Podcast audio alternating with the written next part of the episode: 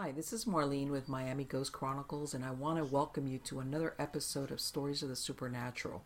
Wherever you find us, whether it's a video on YouTube or on your favorite podcast platform, please like and subscribe to us so that you can get notification of when a new show is released. You can also find us on major social media platforms where I give you a heads up about upcoming shows and which date and time they will be aired. If you go to MiamiGhostChronicles.com, you can find links to the shows, MP3 files which you can download, or links to your favorite platform like iTunes, Spreaker, SoundCloud, and all other major sources. You can find information for upcoming and past talk show appearances as well as new book projects at marlenepardo.com.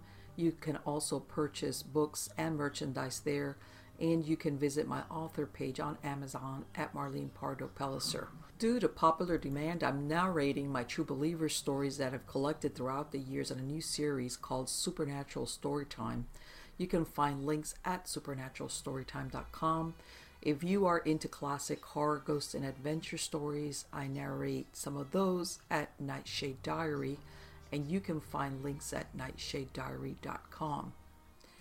If you would like to read noteworthy news about the paranormal world, true crime, conspiracy stories, and anything that is just plain weird, you can visit the Stranger Than Fiction Stories tab at MiamiGhostChronicles.com. I do want to thank you all for being part of my audience, and I think you are all wonderful. Hi, everybody. This is Marlene with Miami Ghost Chronicles Stories of the Supernatural. How's everybody doing? Doing good? Yes, I'm very happy. I'm doing good. Uh, I'm very happy because number one, it's an update on my micro farming adventures. Like in South Florida, it's hot, humid, but luckily a lot of rain. And as you know, I've got a 100 and plus some saplings out there that not only are they getting a lot of rainwater, which by the way I have found is absolutely the best thing to grow things in. That's number one. Number two, it saves me from a lot of water work. okay, because otherwise, which I did during the winter, I did making sure that these things are watered. So yeah, a lot of labor intensive stuff that I'm being spared because of the, you know, our uh, our rainy season here in South Florida. And also, I want to say uh, I'm also real happy. I just found out yesterday that my youngest son, uh, him and his wife announced they're going to have a baby boy. It's my third grandchild uh now do sometime you know that that in between christmas to new year's kind of deal.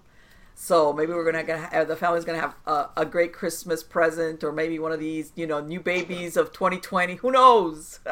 You know so yesterday we were throwing all these crazy names at my son and i you know i gave him a, a regular name like andrew you know but i was telling him you know everybody said oh this and that you know and, and i said Thor. And he's looking at me like, Mom. And I was like, okay, I just, just, I bet you nobody will have a name like that. And he's like, oh, okay, Mom.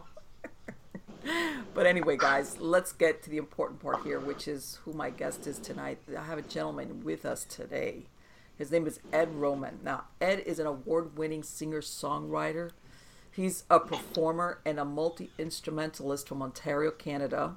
Now, he blurs the line between pop, rock, folk, and country music genres. He is uniquely crafted. Uh, his songs, and they have received regular rotation on more than 100 terrestrial radio stations across North America and more than 600 stations worldwide. He's won numerous awards, and he's a December 2018 Billboard Magazine Emerging Artist. Um, his animated music video for the title track from his latest album, Red Omen, has been shown at numerous film festivals around the globe. He is a gentleman farmer, a man after my own heart, uh, gardener and paranormal enthusiast, which of course we're going to talk to him lots about that. He's had several paranormal encounters throughout his life and served as a catalyst for his music, which of course we're absolutely going to ask him about that. So let's welcome him. How are you doing today, Ed? Mar- Marlene, it's great to be here on, on Miami Ghost Chronicles. Yes, I am thrilled. And we were talking previously, and uh, we'll get into it later, guys. But you know what I always ask all my guests is um, obviously, he's a musician, but he's got an interest in the paranormal. Ed, what happened with you? Did was it an experience as a kid or as an adult? What happened? Oh, I grew up too close to the hydro wires. Hey, uh, anything is possible. EMF, you know. I gotta, I, I, I, gotta start with something crazy, right? Yeah, man. Let me tell uh, you something. why not, right? Um, I it was my grandparents. I mean, the first stories that I remember hearing when I was a kid, you know, was dinner table talk, Mm-hmm. and my grandmother would talk about her brother Okay. and his and I'm going to say his name because it's what you were talking about names, naming child children, and you said four, naming Uh-huh. child four. It rem- reminds me of the Costanza thing from Seinfeld. Seven, seven, naming child seven, right? Well, his, his name was Ergi. Really? And, and and whenever I used to hear that name, even as, as a young boy, I always used to think, wow, what a crazy kind of sounding name. But he was born with his hair and his teeth, and at a very young age, at like six months, was already speaking and really, Really? advanced. Yeah, and really advanced and progressed as, a- as a child to an, at an alarming rate. okay. So much so that he would spend time with adults, talking with adults all the time, and philosophizing and stuff. And he had this macabre uh, uh, sort of premonition that he was going to die at the age of 11. And at about the age of 10, he would start practicing his funeral. oh my God. And he would he, he would say, "Here's what's going to happen. I'm going to go lie underneath the apple tree. I'm just going to lie down and I'm going to die." And my grandmother was like, you know, people in the village were telling him that he was like a savant or he was like a gifted child and that maybe he was maybe from the devil or who knows what it may have been, Oh. right? But point being was on the day that he said he was going to die at the age of 11, he did this. And he even had kids come and help him do the whole funeral and it was really like this. So like what is what is what is going on here? At, at the age of like you know 5 or 6 hearing this kind of a story going Uh-huh. what is this possible? What what how how can this be possible? What what is it that makes this situation special and different and as a result it really kind of opened me up as a young person to the potential that a, a number of different kinds of things in the paranormal world whether it be Right. Bigfoot because I grew up in the 1970s when that whole Patterson Yes. Gimlin film thing Uh-huh. re-exploded. And, I, and actually, M.K. Davis is a good friend of mine who's done a lot of really incredible research on that film. Um, and at the same time, uh, you know, the U, the ufology community was really burgeoning. We had Project Blue Book. There was, I remember news clips when I was a kid about things landing like in local farm fields and things like that.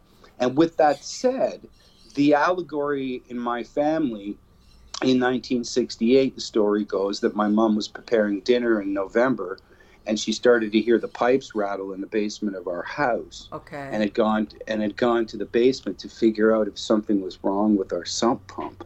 And this is Uh-huh. another one of those those stories, as I say. right. She comes to the top of the stairs into the kitchen, and there's a huge bay window, and she thinks a small aircraft is about to crash into our farmhouse, but it's become stable, and it's hovering between our barn and our and our and our, and our house. Okay. And my grandparents, my brother, sisters, um, all watched this strange light anomaly that was like an orb that was so hard to look at that it, you, you had to kind of keep looking away. Didn't cast any shadows, hovered over our barn, and then followed the topography of the landscape heading to the southeast, and then was reported by the David Dunlap Observatory in Buttonville Airport of them tracking these unidentified flying objects in the night sky. Again, another story in my life. Let me ask you something real quick. What happened with your Yeah. uncle? Uh, what, my great uncle, you mean my, My grandmother's yes. brother? Yes. He he died. He died at the age of eleven. Oh, he exactly did? Like he said. I- he I- oh I- yes, he did. Oh, I caught. Okay, I thought that when you said that, I thought that he had like made like the prediction, but that okay, and he had play No. acted the the. and he had played. but but he acted. Oh my God, he did then. The, oh. Yes. So those those two stories alone, you Wow. know, the U, the UFO thing and and this child that's born that could speak and had hair and teeth and all of that made me like start questioning a lot of Sure, stuff, yeah. like, and and and looking more into the the potential of what that could be. Sure. So. Uh, Yeah, th- that's- that's where my, my I'm peaked, right? Uh huh. you know um and it's hard to you know it's hard to kind of talk about when you lose somebody that's really close to you because they are close to you Yes. and that means that that you love them of and that you you, you care about them and Yes. and and they love and care about you and with that said this story i guess kind of goes into uh it happened many years ago now, but I lost a good friend because of a traumatic set of circumstances and an allergy related anaphylactic shock. Oh. And he left a little baby boy, four and a half months old, a lovely wife, Mhm. and it really traumatized our whole community Okay. uh, and our group of friends and everything that was, you know, just sort of living life to its fullest. And Mhm. the the night of the wake, I decide to go down to the street. And there's only about 25 of us left at this little pub that's in our local town. Mhm. And uh, these three young boys are walking by, and they're talking to each other, and they're talking about how could we break into a junkyard and steal a door that would match the door on their parents' car that they've just wrecked because was- they're out of town.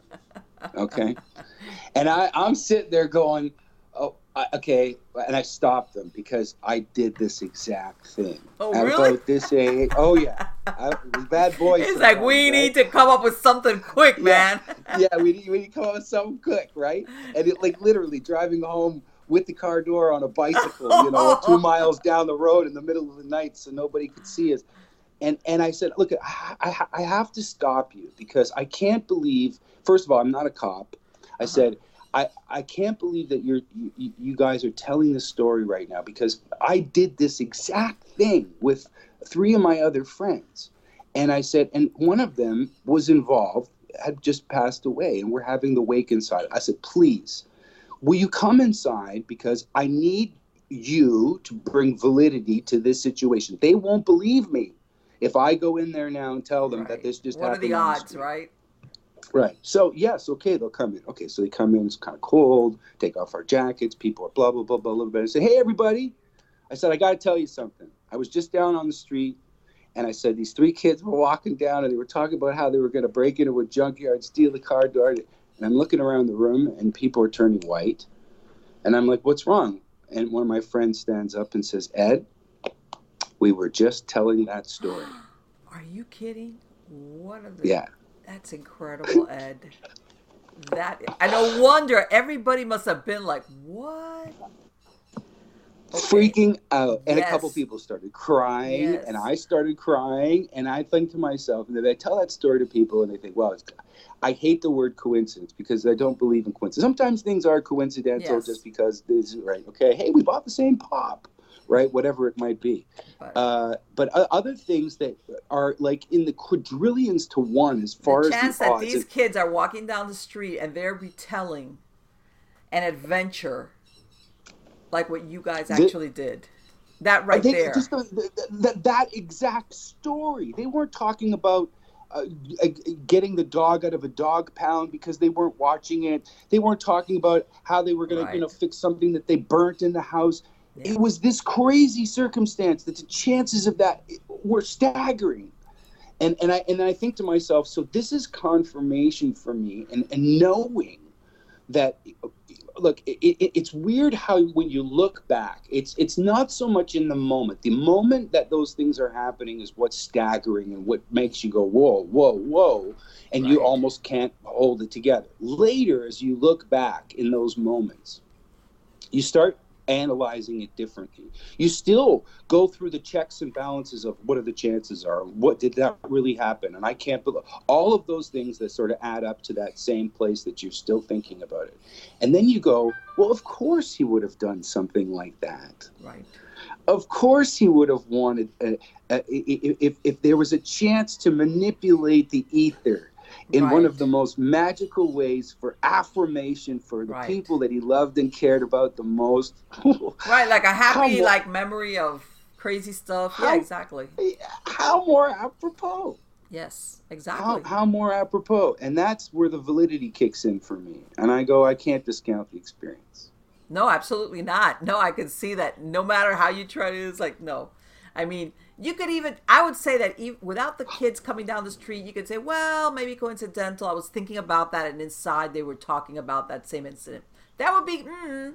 But the fact that those kids, which had no connection to anybody there, your friend, nobody, and they're just they're basically talking about something real time that dovetails with what you guys did. How many years before? Lots of years before. That there's no way that they. Yeah. Come on, that's astronomical. The odds. It's like impossible. Somebody once, a good skeptical friend of mine, once said to me, "Are you sure you weren't set up?" I'm like, Yeah, "How? Yeah, How exactly. the hell?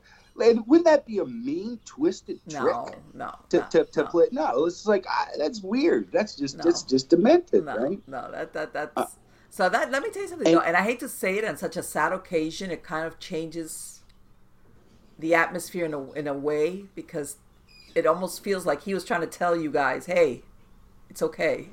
Remember when we had this great time together?" You know. Right. And living life in a crazy way, and yes. it was it was that you know and and uh, and now it eased the pain in that way and that's where psychologists would kick in and go well it's anthropomorphizing and doing this that and the other thing to you know like if a woman thinks she's pregnant she starts looking at light bulbs and pears and things and uh, more com- more commercials for something that's related to pregnancy or something and and Right. and then the, the, the, but it's how can you rationalize that out of the park No. with those kinds of circumstances. It's and and again, that's where I'm like, okay, bing, bing, bing. When it becomes physical, Yes. when it becomes something where actually physically something has occurred in a way where, uh, well, here's an, an example. I was Paul Bear at my uncle's funeral.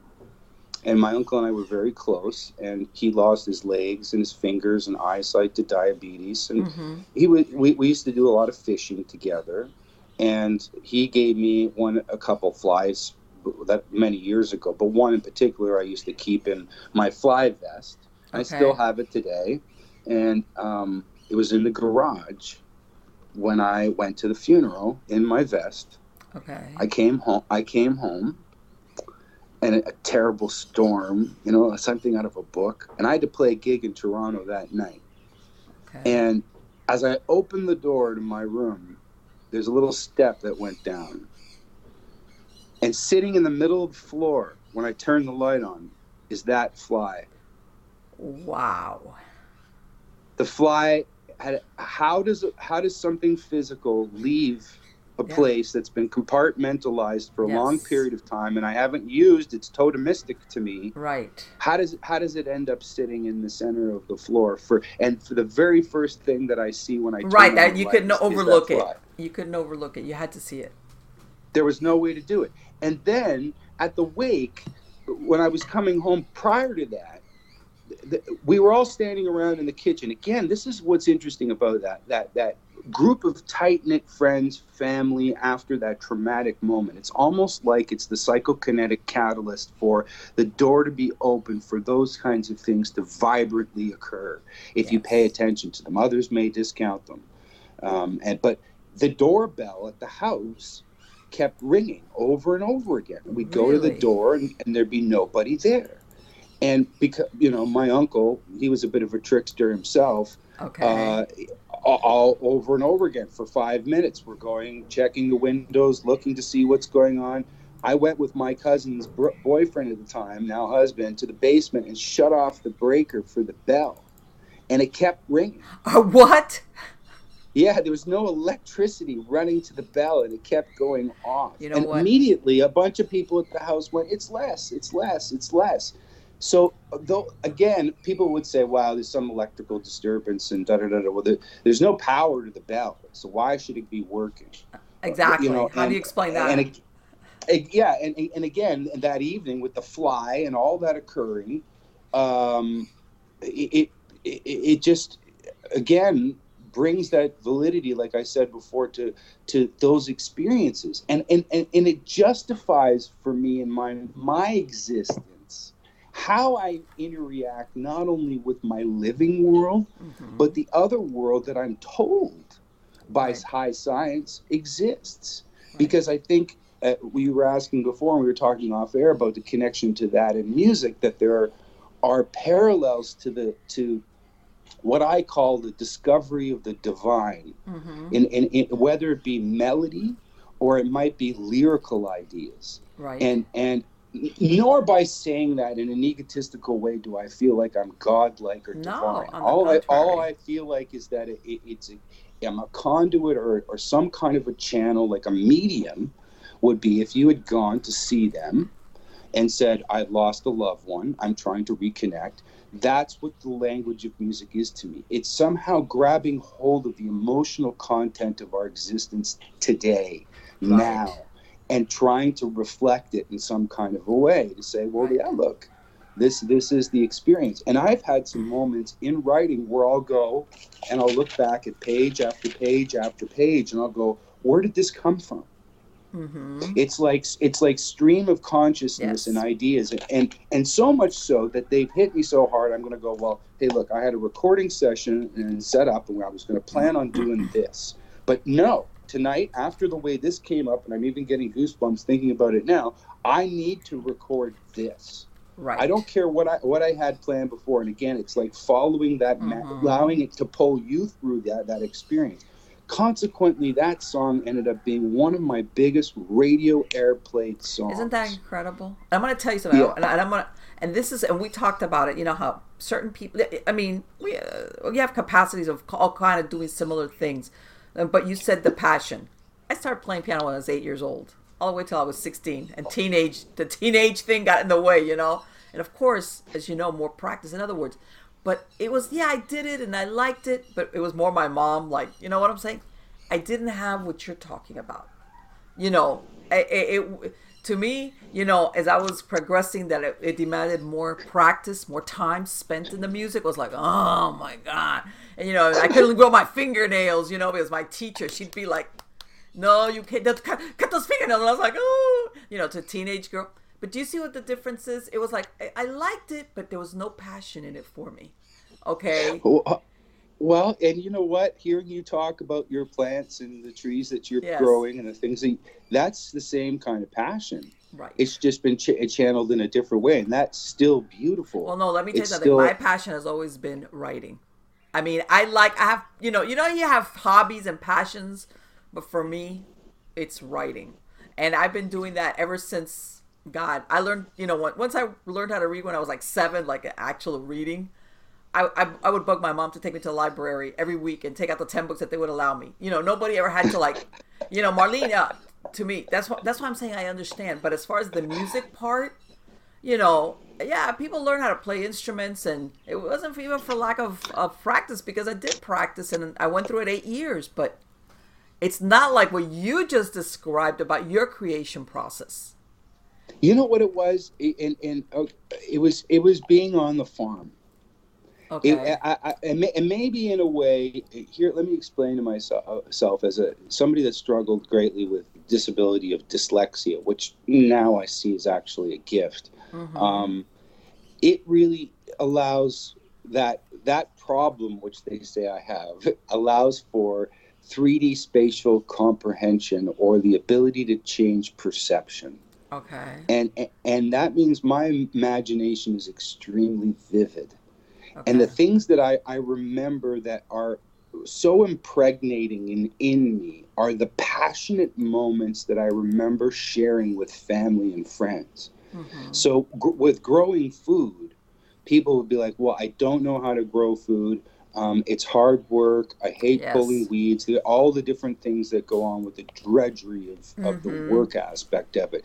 But all of that is outweighed Yes. By those moments of victory and your tactical relationship to I have created abundance with my hands yes. and my and my strength and my ability and my patience and my conscience. Yes. And inside of that, I remember like my dad, you know, holding up gourds and things that he had grown, mm-hmm. uh, like it was like a cherub and this corona like yes. discharge coming off of him because of his pr- of his pride yes. of doing what of what he did. Yes, yes, and, yes. And I and totally I, and I saw it. that in my mom. I saw that in my brothers and sisters, especially my brother.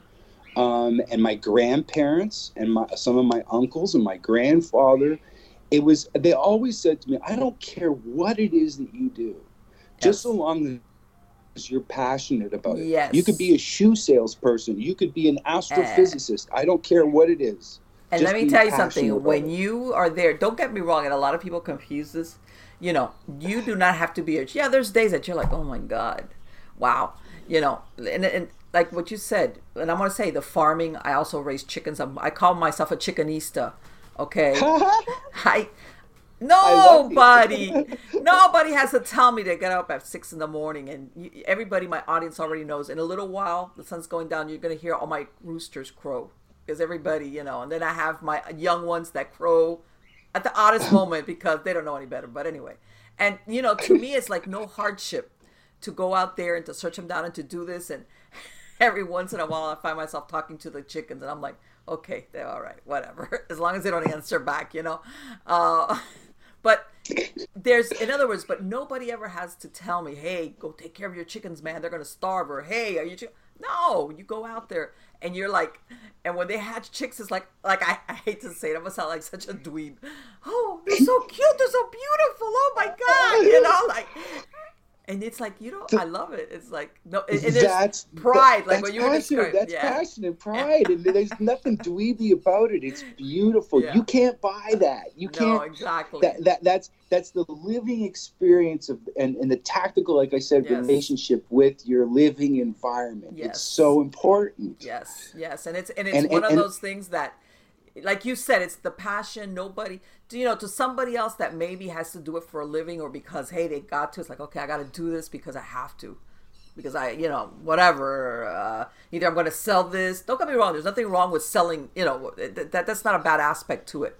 But they kind of no. do it because God, they got to, or otherwise the consequences of it are more work. You know.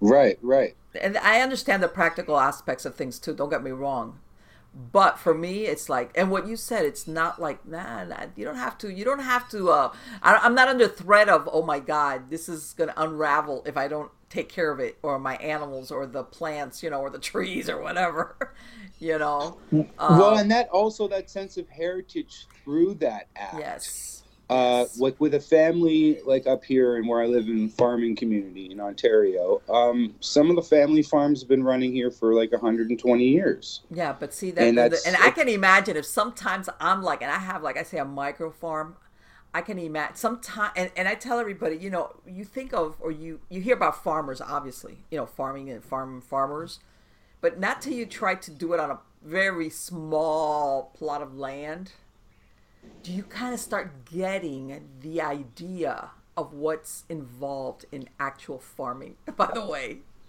bingo. I used to and work. That's actually a really healthy community related aspect. Let me tell you something. I used to look at the weather report to see if it was raining, so it make sure I could go to the beach. Now I wake up, the first thing I look at is what's what's the weather? What's the precipitation percentage? well, that's yeah. Because do I have to water tonight, right? That's or don't, or don't, or it's like, man, it's or great. Right, right, right. I got water. Come, no, let me tell you something. It always the the I, when you're farming, unless you know you're, you're flooding, then that's different. But over the, the bad part is when you don't have enough water coming in. You know that you got to supply yeah, water. Yeah, somehow. absolutely. That's that's where you're in big trouble. Uh, but yeah, you and, and and it's so funny because before I did any of this, Ed, I would have been like, okay, I understand the concept of farming, okay, but now, now I get it. I really do get it. Well, that and that's the thing I was saying. And when it becomes something that you personally take yes. on, because, it, and this is where I'm a big proponent of of uh, agriculture being a part of education, especially yes. early education, because when you get kids involved, yes, and I've seen how excited kids can be about the the prospect mm-hmm. of creating something that's yep. going to sustain them and maybe even make a little money yeah, on yeah. the side with a vegetable stand or yes. selling jam or jelly or chutney yes. or some relish yes. or something like that. Yes. That all changes. And again, just like you said, it reevaluates what it really takes yes. in order to make food happen. It's yes. not just the show up at the grocery store to the trough and I'm just yes. buying and I'm yes. not thinking about the consequences of where things are coming from, how they're where, how, who, mm-hmm. all of those things that are so important to know.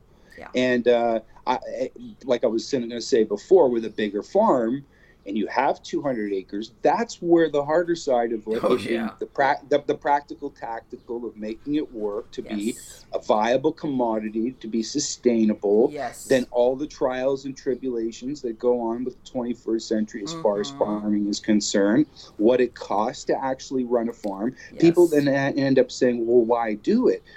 Because I think it's a moral obligation. Yes Yes. Uh, in, in order to be able to provide good quality food to Absolutely. your community. People don't right? people don't understand that. Yeah. And and yeah. and like um I well I also have bees. I have a bee sanctuary here. I have a very small apiary. Wow. And I, I have here wow. another son of mine, my philosopher. He he has a smaller apiary at, at another property, so he's you know, so I'm that's another thing that you understand firsthand, you know, as far as the you know, the ecosystems and all that stuff what you were talking about as far as when it's not a manufactured on demand kind of process when it's like you're relying on your efforts and whatever the land is you know like that that you give and it gives you back and then you you know you lend a hand like watering it you know stuff like that so hey, you're talking about apiarists and bees, and that yes. realization too of the importance of cross pollination. Otherwise, no yes. fruits. No fruits. No fruits. Uh, I yes. remember one year with the, the, decline of the bee population that was happening in Ontario, and in some ways it may be on a little bit of an incline. But I was actually going out with a feather mm-hmm. and going from blossom to blossom, acting right. like a bee to, to artificially cross pollinate my squash and a bunch of different things that were like the I bigger heard of that, plants. But let me tell you something. I got I, I've been really lucky, even though we had a couple of times where because out here in South Florida, you know, we have a big problem with mosquitoes and they fumigate. They're not supposed to fumigate uh, during the daytime when the bees are out. They're supposed to do it only at night.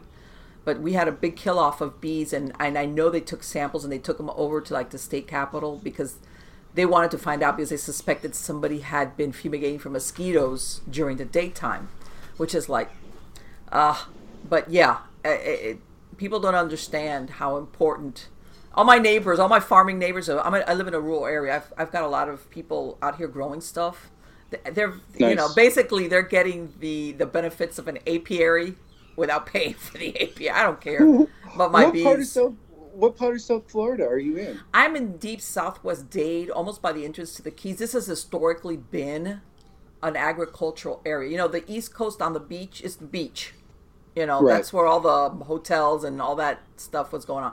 But if you went out further west into Dade County from the turn of the century, the 1910s and 1920s, this mm-hmm. is where they grew a lot of the stuff, especially when the rest of, uh, you know, when they started doing the orange stuff and the oranges or other parts of the country you know, they were snowed under.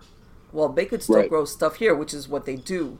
Like, you know, a lot of uh, tomatoes, even though the orange industry got kind of decimated here in Florida because of disease. Now starting to make a comeback. But yeah, the, out here historically has been an area where they did a lot of uh, of growing of foods, tomatoes, pole beans, uh, corn, and as a matter of fact, not yeah. far from here, I've got this one railroad track that ran all the way through the state, which is how, you know, back then you would load your stuff up on the, you know, they have a would have like a little depot, you know, and transport, transport, get the stuff out. But yeah, yeah. So yeah, this wow, is wow. So I mean, it went off the parallel, but yes, but and you know what? I understand what you're saying as far as in your own family uh, let me ask you something. How long has your family been then on that piece of land for a long time then, or? Well, well, we were from 1935 up until 2006. Okay, that's a and long it, time. It, it was a long, long time. And we had six barns. We had 1,500 cattle. My mom and dad were bringing blonde d'Aquitaine, which was the first time that cow had ever come into Canada back in the 1970s. We had an embryo transplant center where my mom and dad were doing embryo transplants really? for recipient animals. My dad was the mayor of Markham for 30 years. He was also chairman of York Region. He was the police commissioner, and he was the first federal coalition MP ever in the history of Canadian federal politics. Did they get a chance to sleep? I mean, no, my my my, da- my dad died a young a, my dad died a young man. He died really? at the age of 55 of a brain tumor that That's he actually should have died from at the age of four or five. It's called a chordoma, and the fact that he even lived with it all of his life was unbelievable. Really?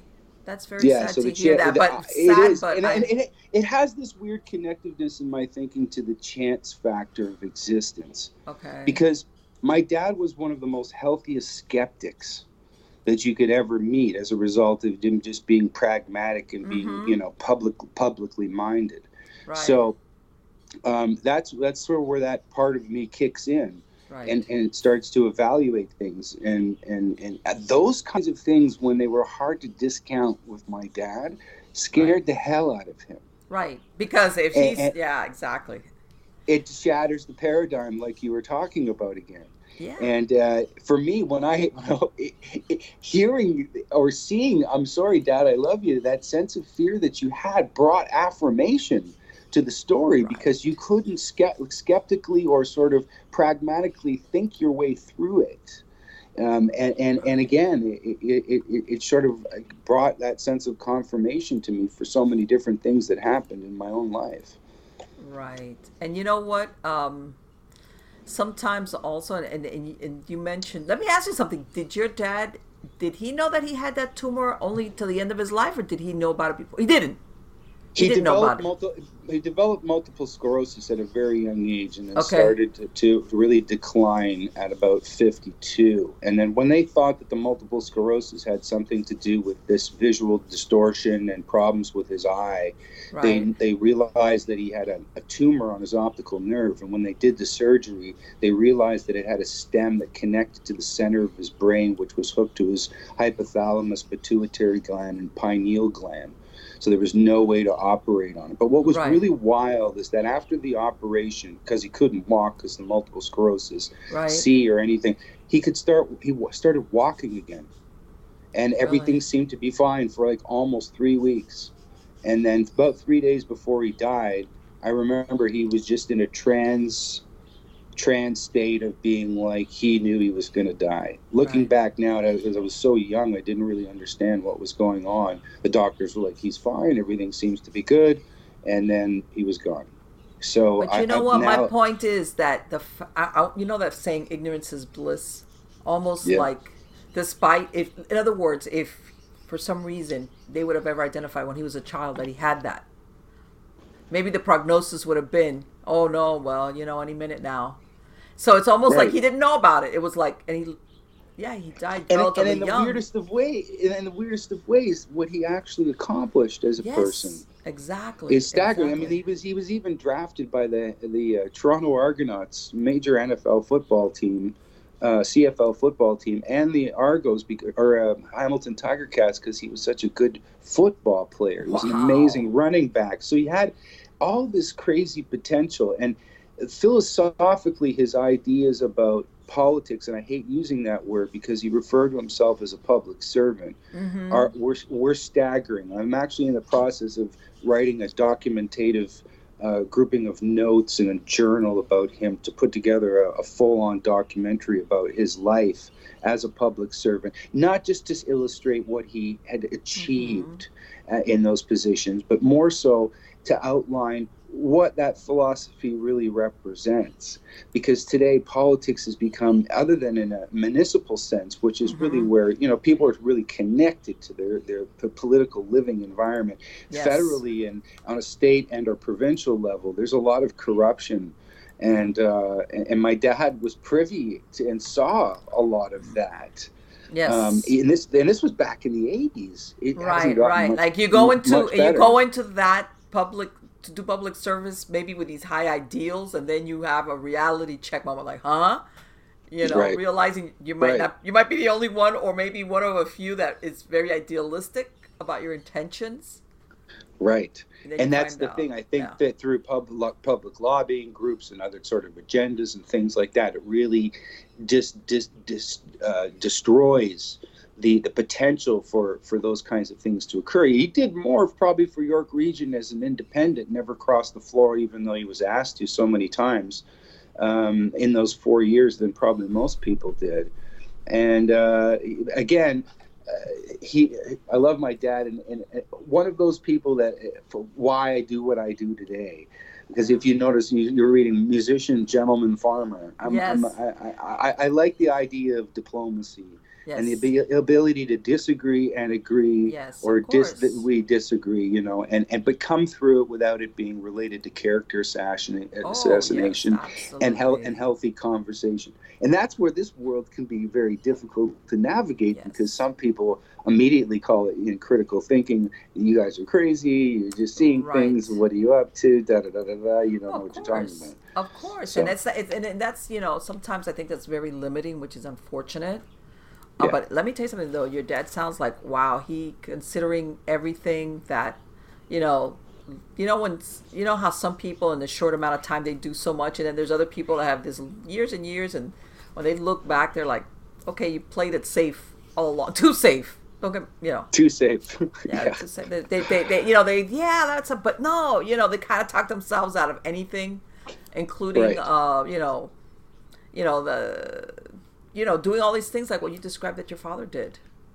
That's well, I guess it's the struggle that makes us stronger, really, in essence. Otherwise, without it, we become Yeah, very weak and complacent, right? fear And failure. even stops a lot fear of people. failure, right? It's it's even like trying to articulate some of these stories. Yes. It it, it, it it has that same sort of connectiveness to it, and thinking about it, like, do I say something, or do I just not say anything right. and let it go by the wayside? Oh, but you know what? it- Yes, I've, I've pointed this out, you know, because every time that there's uh, some, you know, whether you want to talk about ghosts or UFOs or cryptids or weird stuff, or I say, you know what? Yes, you know, especially when there's, you know, you look at, let's say Bigfoot. Let's go with Bigfoot, okay, or cryptid Right. or whatever. You have people, and I say, okay, you know what? Yes, there's the people that are lying. Absolutely, there's the people that are lying. There's people that are, they think that what they saw is that, but it might not be. But they really do believe it. They're not lying. They just they just believe it, you know. And I say, and then there's of course the people that actually did see something. And I said, but for all the, which means there's a good portion of these reports that are accurate. I said, but for all those people, there's a slew that never say anything. Why? right. Because they they're they're wigged out themselves. Plus, they don't even want to go through some of the stuff that they put people through. That people look at you funny, or like, hey, you've been drinking, or hey, you know what, what? So I say those Or are just or the what- or what have you got to gain from this story? right. Exactly, exactly. Oh yeah. So mm, what? You're gonna write a book about this or something like that? You know how people are always Well, the- a- a- and I think your point is so strong uh, because how many people out there that have had some sort of an experience, and you're mentioning cryptids, Mm-hmm. the, and they can't explain or articulate the occurrence. I I, ha- I had an experience myself, which was okay. uh, a number of years ago, and um, without being too long-winded in the story, I was called. My attention was called to the field in the early evening, and uh, we have a 40-acre parcel behind me that leads into a forest. My dog was with me. I was going to the garden. Okay. I had heard coyotes that were going kind of crazy, and the coyotes had chased my dog a number of times back to the house. It's been kind of close call a couple of times.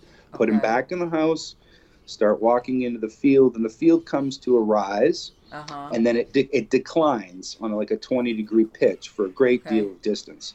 As I get to the top of the hill, I see this dark figure standing, which w- in my mind I'm seeing somebody wearing a balaclava and a jumpsuit, looking at the forest where the coyotes are. But the coyotes won't come out of the forest, but they're yipping and going crazy. Okay. Now, usually you don't hear that kind of activity from coyotes until late at night when they're involved Okay. in some kind of an altercation with a coyote or something else like a raccoon or, you know, they're fighting uh, or hunting. This thing was large. I now, in retrospect, maybe say six and a half, almost seven feet tall. It crouched down. It came alarmingly fast out of this brush line after I'd lost sight of it on all fours. It was standing erect on two feet when I saw it. My first impression was, what is a person doing wearing a balaclava and, a dark jumpsuit in the Uh-huh. middle of July, July at the bottom of my field? Right. It it lunged like this crazy, like uh, bipedal man rabbit Okay. stood up on two feet, turned to its left, and started walking half of this parcel, which was 25 acres, about that, into the bush line and disappeared. Now, uh, in that process of observing what I was observing, I was more terrified than I had been with a black bear experience that I've had when I've been camping. I had a problem trying to describe to people uh-huh. what it uh-huh. was that I, I had seen. I was filled with questions. I, I, reached out to a number of different wildlife biologists, including reputable people that walk both territories between something that may be paranormal or cryptid and actual, like, reputable biological research. They turned me on to an, a group of uh, researchers that came up here, documented my whole thing. I put out a little tiny video about it all, okay. but I still don't know what, what I saw. Was. I know that it scared me enough that I wouldn't go back to the forest by myself again for at least six months. Uh-huh. I, I'm still trying to process the event because of of how afraid it made me. And you're so hearing my, even even the predators, which the coyotes are were wigging out. They're, they're like, wigging out too. Yeah, so you're part of you's thinking like what you said. What's going on? Normally they don't do this in the middle of the day. Right, and and, and usually, in when I'm talking about an experience that has happened to me, because I've had a lot of interesting things that have occurred. People like, oh, come on, Ed, you know, like what? It's a bear. Just a, but when I talk to people that I know that are hunters, and I'm like, Bill, you know, a good friend of mine, he's been hunting for years. Bill, have you ever seen a black bear do this? No. Have you ever come across a black bear in the bush before? Yes, but they keep pretty much to themselves. Have you ever seen it walk on two legs for like a half, you know, 25 acres? No. Can, can a circus bear do that? Can a circus bear walk for 25 acres on two feet after running bipedally or quadrupedally, excuse me? So then I start doing research and I go, like you said, people, do they tell these stories? Well, apparently, this area, all the way for another probably 150 miles north of me, have had occurrences that have been happening for since the 1920s about people reporting strange incidents of seeing things, hearing things, running into like tracks, all sorts of stuff. Another incident that occurred with four people that were in a car that were driving north a couple years before my experience reported seeing a large jackrabbit sized man running beside their car so much so that they slowed the car down because they thought that they were going to run into it. All wow. of these kinds of things start adding up and i'm going so what did i see i yes. don't know what i saw but what i saw points me to this thinking and it, and it, and it, and it pointed me to fear sure. for the longest time because i was worried I was terrified. Of course, and this is not like you know because there's people that go out into the woods precisely looking to have an encounter. Here you're not. Yeah. You're just taking a walk. and like, why your statement why your statement is so profound because how many people that have actually had those kinds of experiences that all of that is going through them cerebrally. Yes. Who do I tell? How do I tell it? Are they going to believe me? I was terrified. I'm yeah. still trying to process it. Yeah. They can't do it. I'll just shut up and not talk about this. right right and and or just or or or and to, to think that ridicule will be you know yeah. paramount so it's like okay i'm going to discount it too i don't know what i said. well most of them think if i heard this from somebody else i'd be the first one going man you're so full of it That i don't believe right. that you know they kind of put that you know that they, they, they have that back and forth that shadow boxing with their own personality thinking, man, if right. I heard this from somebody else, I'd be like, oh, yeah, right, okay. But, but see, but when you have those natural experiences where yeah. things are so magical and majestical, like, so I'm working in the garden one day, I hear all this grass moving behind me and, and humming and buzzing. You know where I'm going with this, maybe. Uh-huh. And all of a sudden, I stand up, I turn, I look over my shoulder, and I see uh, an entire swarm of bees coming out of the field. And okay. what are they doing? They're following a queen to a new location. Yes, they're swarming. Okay. And I immediately I start to like lose it because I'm like, what am I seeing here? I can't believe I'm watching this kind of. I'm getting goosebumps talking about it now, and to be witness uh-huh. to this uh-huh. kind of beautiful event is akin to those same kind of frequency experiences that I've had in the paranormal or like mm-hmm. when you've been on the front of a boat and, you, and you're cresting little small waves and all of a sudden tons of dolphins come in and they start yes. following the boat and you're having that sort of subtle interaction with them it's yes. that subtle energy feeling that yes. like i said is akin to those paranormal experiences when they occur because you're you're you're you're lucky enough to be able to witness it and to pay attention to it and conscious enough of it of it to be a part of it and you know what, Ed? I think that something that you're saying is something that I myself, I'm guilty of it. and it's living the experience in the moment, in the now. You know, because unfortunately, we, a lot of people, myself included, we get addicted in a way to that multitasking. You're here, but you're already thinking, well, you know what? Nah. And today I gotta, you know, do that. But what you're describing is that's that moment. Everything stops except the experience of that moment, which yeah. uh, is becomes more and more rare. You know, because we're, you know, we're always on the fast track of, you know, what's next, and I gotta do this, and I gotta do that, and a to do list. So yes, and and I think, I think once it seems I, to be like you said too in those moments. Well, you know, technology, unfortunately, I think has done that to us. You know, up to a certain point. Because I tell everybody, yeah. I remember once upon a time when you had a landline, one landline in your house, and that was it. no answering machines. Three TV stations. Right, three, three TV, TV, stations, stations. and uh, you know, no, of course, no phones, uh, no, not even answering machines. You know, it was like people would send you a letter, and you expect. Hello, who's you there? Knew, Right. If you called and nobody answered, you'd call back later. You know, nowadays right. everybody's right. like, "Hey, I called you. Why didn't you answer?" you know?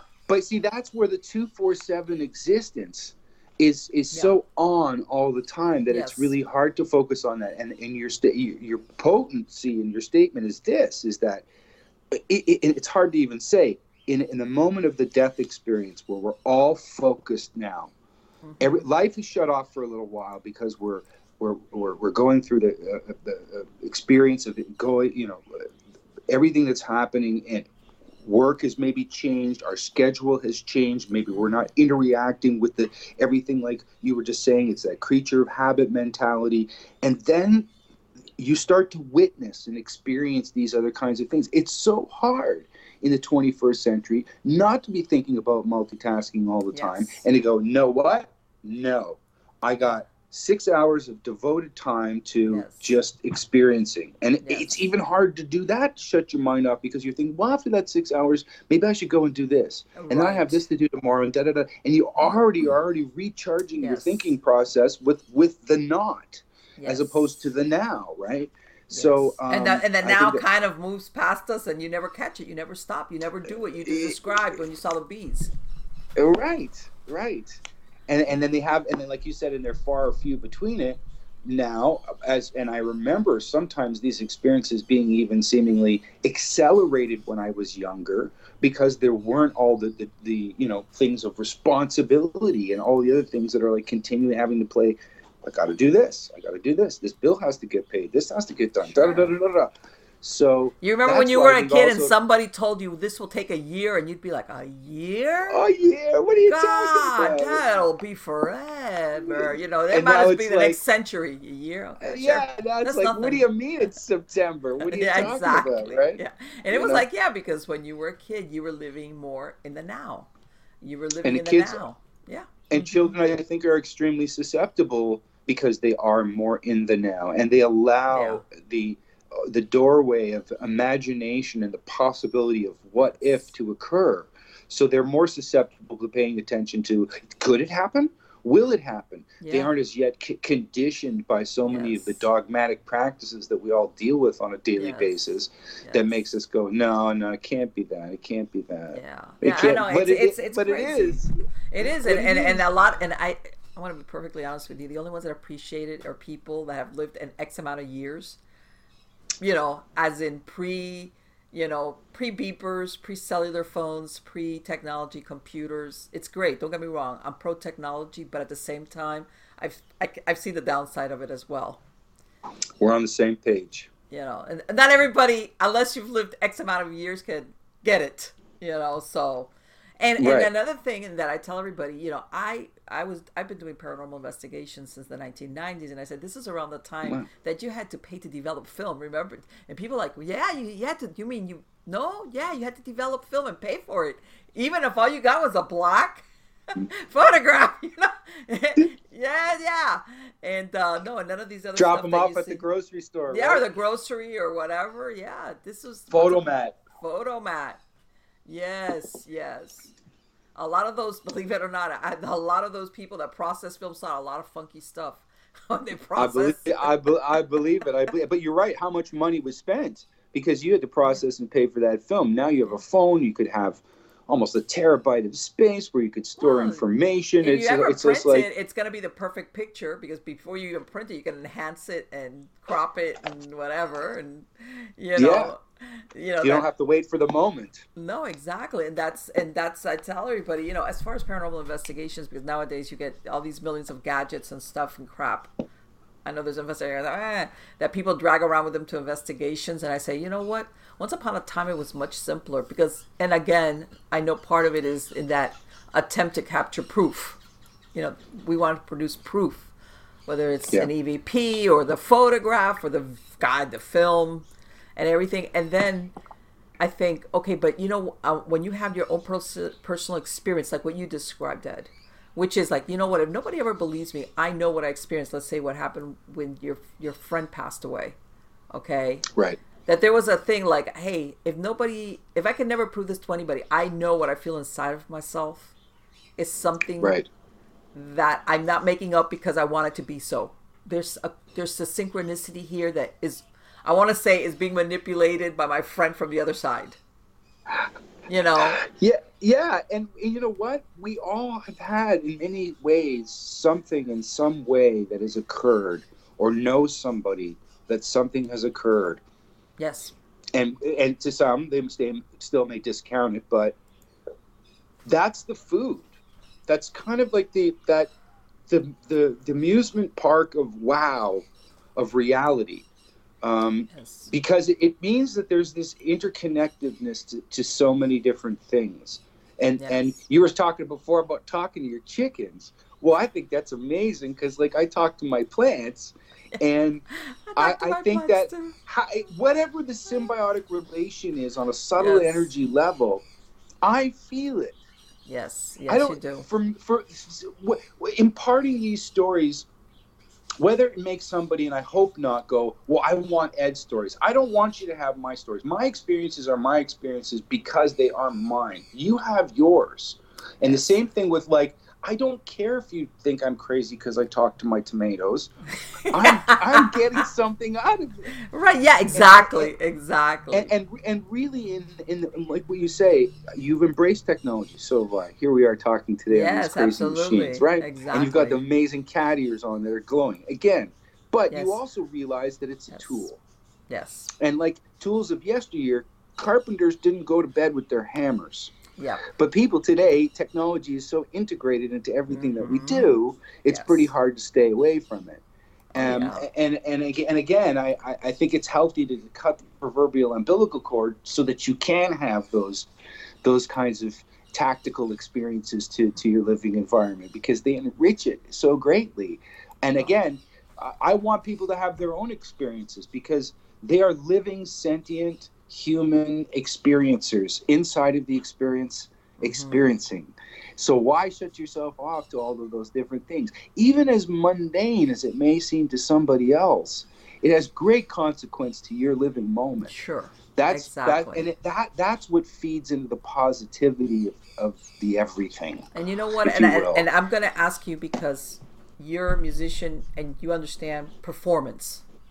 And I want to say that unfortunately also I want that's part of society. Some people, which are not performers by the way, always want to be performing. In other words, they're always trying to they're trying to live their life like if they were on their own star of a reality show and they have a camera and they, it's like, oh, that would be stupid, or I, you know. In other words, they're always like, if they had a magical, invisible camera on them all the time, you know, besides the selfie stuff, and it's like, stop it, because, you know, like you said, I don't care if anybody thinks I'm weird or stupid because I talk to my tomato plants, but there's some people out there that are like, oh no, that that just, no, that's, you know, like they're always on camera, even if they're not. It's like, you know, step out of it. You know, what are you doing? Right. So of Uh, course right, they're never going to see what's going on around them because they're too caught up in having that Mr. DeMille, I'm ready for my close-up moment. it's like, yeah, they don't have. And they don't. or- Go ahead. and or having a and or having some sort of a, a, a like a, a clinicalized version of what they really have the potential to be Yes, yes, the the, the, the, the facial apps and body morphing apps which like are Yes. tweaking cheekbones and eyebrow Oh, yeah. lines and waistlines and butts and everything else yeah, they're beautiful people all over the world that don't need a machine to tell them how to look. Right. And that Mr. DeMille moment that you're talking about that you said, it's like, I mean, well, who, who are you trying to impress? Yourself? Is this become a part of the triumph of the e- ego? Yes. Or are we in are we in a, in a decline of, of something, or are we embracing something in an unhealthy way? Right. Uh, I could hit a person over the head with a telephone, and an old telephone for that matter would have Yes. to be, and create some damage. But I could also call somebody and make them feel better. yes. Um, so it, it, how do how do we choose to use this? And there's this hurry up and do it. Look Yeah. what's new. I can't Yeah. believe you can do this. This is in in the weirdest of ways, which has really changed the cosmetic and, and of the of the music industry in many ways um, Mhm. in terms of the way not only we create it, but the way people actually interact with it. Yes. Um, and Yes. and that and, and that again has you sit around and question, well, where's where's that tactical relationship to somebody actually, you know, buying a record and putting it on at home and maybe having some people come over right. and exactly. li- listen to it together and talk about the lyrics and where did this song come from and Yeah. it becomes a communal experience yes. you know and and now we've gone from like you hey we used to have to develop film 300 bucks for a 2 inch ampex roll for, on a big 24 inch machine just for 15 minutes Wow. now i have an unlimited amount of space to be able to record for ever if Yes. i wanted to Yes, and that's um, the, the all, upside all of of it. that is right but how do we choose to to, to utilize it is, is the most important thing Exactly. Well, it's Right. almost like a quid pro quo. What do you what have you given up in exchange for that? Okay, authenticity, spontaneity, or the downtime to experience the now, which is okay. Uh, now I'm I, I might be doing something goofy or might not look my best or my makeup is off and you know my hair is like this or you know whatever and it's like okay that's fine because i'm experiencing the now what you know and and and i think that a lot of people that escapes them But but it, here's the thing, okay? Um, I could put it in, into this context, I guess. If I am in a process of writing, hmm like you, you understand this, and you're going through stuff, and you're jamming with ideas in your head, and you're pl- playing with word ideas, and how do you really want to express this, and all this different kind of stuff, and then all of a sudden you go, wait a second, but uh, and then you're like, okay, yeah, and then, but no, instead of finally, I want to use, you know, all of this, and you connect, connect, connect, click, click, Right. click. The chills go up. Yes, this is what I was searching for, and I didn't Yes. even know it. Or could I go on, grab an app, look through different phrases and catch lines, look Yeah, at the machine, flip it for me, give me a thesaurus of the ideas. yes i know Instead of instead of lieu of personal discovery, yes it outweighs it for me in that way, and then it No. removes that sense of magic yes. that we're talking about and have been talking about the whole show. yes Um, so I think it's it's it can be really detrimental, and at the same time really positive because look, man, you and I are rapping here right now with these silly machines. So but see, it's but there's cool. and, and when you get into, but see, it serves a purpose. But then you know when I'm when I'm done talking to you, guess what? I'm gonna go outside and I'm gonna put my chicks away. you know what I'm saying? I gotta go water. Right gotta it's, it's like you know it's like and, and but what i'm saying is it, it serves a purpose and i think at the end of that somehow or other whenever whatever the case might be whether it's technology or whatever anything that costs cuts us off from a spirituality or what you call the connection to the divine however it is you find it. You know everybody's got their own way to that. That always usually works against you in the long run okay? Whether it's because you're distracted and you, sometimes people do this on purpose they distract themselves with all these different things okay and then at the end of the day it's like then i'll fall into bed and just pass out and then i'll wake up the next day and it's like hurry hurry hurry you know, uh, you know yeah you might be distracting yourself but you're also uh, losing out on a lot of now moments you know that that yeah it's it, and i hate to say it but our, we we're we're multitasking our lives away sometimes You're right, and that's why these moments that have occurred for people have that repunctuating moment. Even today, talking about it with you, which has been so wonderful, discussing Likewise. those experiences for me, re-amplify the the divine, I mean, you know, Yeah. when you're using that word, and I, I, I don't use that word lightly because to me, Mm-hmm. it, it, it's not about being higher or greater than something. It's, Mhm. it's actually participating in something that is so beautiful, it's hard to describe even. It, it, and, and I'm humbled by the by those experiences. I'm not I'm not I'm not there to grab at it in a way to take its energy. I, I stand I stand like a child humbled in the moment of of, of, of experience. And Right. and for me, that doing that as because we know we cannot help but it, but go through these paces of the digital age as, as we're, we're pointing out Mhm. it, it it recalibrates me. You're Sure. talking about going to deal with the chickens later. I'm talking about going to water, Yeah. but that's where I'm going to be like, my mind opens up differently. Yes. I'm thinking Yes. differently. I may be filling buckets or working with something from the water barrels or whatever, but then I'm back at the plant and as I'm doing whatever, my mind is going through all these other things that Yes. are completely detached from that. Yes. So I, I see that. I see that as again one of those humbling moments. I'm lucky yes. that I can I can I can have those feelings and moments. Yes, and I know that sometimes, don't get me wrong, I understand that sometimes people have demands on their time which are inescapable. In other words, it's not a choice; they have to, and I get it. I get it. But I think also a lot of us are moved along to, hey, you know what? Let's say you got the nine to five, and then you you go to and you binge on your favorite show, you know, for the next three hours, you know, like, and that's fine. But if that's all you do, and then by the time you know it, you go to sleep, and then you wake up the next day, and it's a rerun of, you know, like, it's like okay. I didn't I do that yesterday and the day before and the day before and then all the now moments escape you as far as uh just going outside and watching the sunset. I know that sounds really corny, but No, but it's not though. It's It's like, it's yeah. it's, it, it, again, it, it's living in the moment. If, I tell you what, if if the person working the nine to five comes home to binge watch their favorite cartoon, right. and it gets them so excited that they turn around Mhm. and start storyboarding something and develop their Yes. our, our own cartoon and create the next Rick and Morty, then that's, that's different. cool. That's different. That's different than just living the status quo of the, the Ferris wheel over and over Yes. again because it's it's safe.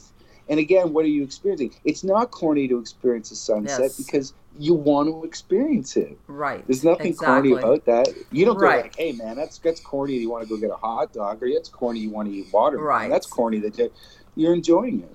Right, and and and that's the thing, and and it doesn't and, and I'm going to say, you know, a lot of people think, you know, to have that aha moment, I have to travel to distant lands or have to see, go to the Grand Canyon, and then I'll have my oh nature, and it's like, yeah, I'm sorry, I I, I don't believe that you can have those aha moments or that, like you say, that moment, just where you're at, wherever it might be.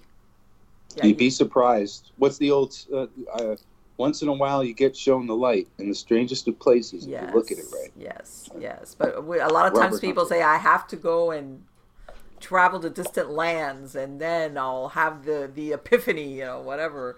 And now you can have an epiphany in your living room. Believe it or Well, not. and you know what? Tho- tho- Those living experiences can be cool in those regards and culturally, like, you know, enriching in some ways. But ultimately, what has it done for your your your your personal tactical connection to things? If if if you like, for instance, say go to Nepal and spend time in the Himalayas, and you're working with Sherpas and gurus and Yeah. different people that are like taking you around to understand the intimacy, and all of a sudden you become philosophically charged with a new type of existence, but then come back to the Western Hemisphere and fall back into the category. right? It's like okay, well, that was a tr- that was an ex- what the hell? What the hell's the point, right? Like so. exactly exactly. Sometimes those things, what is hip, right? Like the Tower of Power used to say. Yeah, it's like well, it's, and and and I'm gonna get back real quick to something that you said about when you had that experience with whatever it is that you. With how long ago was that that you saw that out there by the fields? Two- 2015. Uh, 2015. God, that's not too long ago. No. Well, I'm gonna tell my own, and I've never told this story. Back in 1984, I went out to Yellowstone. Okay, to uh to the Old Faith Hotel, which by the way, after that, it's burnt down. That area had burnt down, and I remember we had gone in there in June, right after basically the snow had melted enough so you could actually go into the park. People don't realize that out there, even in June, there was still a lot of snow, and a lot of the roads until then were barely they were impassable. So we go in there. We had rented a cabin, And I remember we had taken my daughter, who was six months old. We had like one of those backpacks that you know you slung over your shoulders. And Yeah, yeah. right before we go in there, we stopped at this little uh, roadside, like a stand, kind of like a craft store where you could buy stuff. And we're talking to this really nice couple who lived there for years and years and years. And they're saying, well, yeah, you know, every year uh, we get um, we get tourists that get killed by bears because they say they clear out, they try to clear out the bears out of where the people, the tourists, usually run around in. Uh, and I know she goes. Normally by now they've cleared them out, but eventually some of them drift back in. I mean, of course it's Yellowstone National Park. You know how can you keep? But anyway, uh, we have this conversation like one of those coincidental foreshadowing kind of deals. So we we check in. We have a cabin, and these cabins are basically in the middle of the forest. You know, we went to see Old Faithful, all these animals running around, the buffaloes, which nobody's scared of humans. Uh, and then we see off in the woods this big, tall, uh, basically one of those places that you climb so you could look out. Oh, yeah, yeah. Like a trail, and there's a very narrow trail leading into it. And I say to my husband, um, not my ex-husband, I said, "Hey, let's let's go out there. Let's so we could see." it." And he has my daughter on his back, and we're coming down this trail, and all of a sudden, I'm looking, and I see something that looks like red, like fur, like you know when an animal scratches itself, it starts waving like that, like in the, Yeah. but when you're looking through pine trees and it's kind of got shadowy, you know, it's not like an open field. It's like it's you've got shadows and big tall pines. Mhm. And I'm looking and I'm looking and I'm like, man, what is that moving like that? That's a weird movement. Like you know, back and forth, and it's it was like a Yeah. reddish brown. And I'm thinking to myself, wait a minute, and whatever it was was massive. It was massive, and it was sitting like in the middle of the trail. That, as a matter of fact, led to that lookout tower. And So I you would have had to cross its path. yeah, it was like, and it was like, and at this point, even then, we, we I thought, it, uh, I thought originally it was a bear. I think it was a grizzly. I think it's grizzlies or whatever. It was like it was like a reddish brown, long fur, and it, and I remember we left and we went to the office and we said, hey, you know what? We were going to that lookout tower by the cabins, and I think we saw bear, and they're like, no, you know, we. Are you sure about that? Because we made sure, especially now that the we've got an influx of people coming in because the snows have finally melted. We, you know, they we especially as close to the cabins and the you know all the areas where the tourists. Because normally, what the lady was telling us is that the tourists that were getting attacked by bears usually were in the camping and they would leave food out, you know, or something that Right. smelled and then that that would attract the bears and stuff like that. Which, as a matter of fact, is why I rented a little cabin. I was like, ah. But when I said no, we're by the cabins, and you know that trail that leads to the lookout tower, and I remember them like are looking at me like, "Lady, what are you talking about?" I go, "Yeah." I go, "That was, I think it was a bear." To this point, and they're like, "No, no, no, no. We're we're pretty sure there's no bears out there. We would know. We made sure, especially now, and as close as to where the cabins are and where everybody's. There's no bears out there." To this point, Robert, I mean Robert, I'm sorry, Roman. I don't know, Ed. I don't know what I saw that was a scratching or I saw the waving of the fur because I didn't go any further. We had my daughter on with us, was six month old, and we said, you know what? And I, I really didn't wig up because I thought it was a bear. I thought it was a bear. And I'm thinking, oh my God, I just had this conversation with these people outside and they say people got killed all the time. And according to the authorities, there's no way it could have been a bear. Now, what it was, I don't know. I don't know. But you were you were you were afraid enough not to carry on to the tower. Oh no no. Well, to me, first of all, I thought it was a bear, and I was thinking, man, this is really my cabin is basically down a little bit over there, uh, and I and it was huge. It was like sitting in the middle of the trail, like far off, and I could see it, and it was huge. And I, like I said, what caught my attention was the fur moving back and forth, like a reddish brownish fur, long.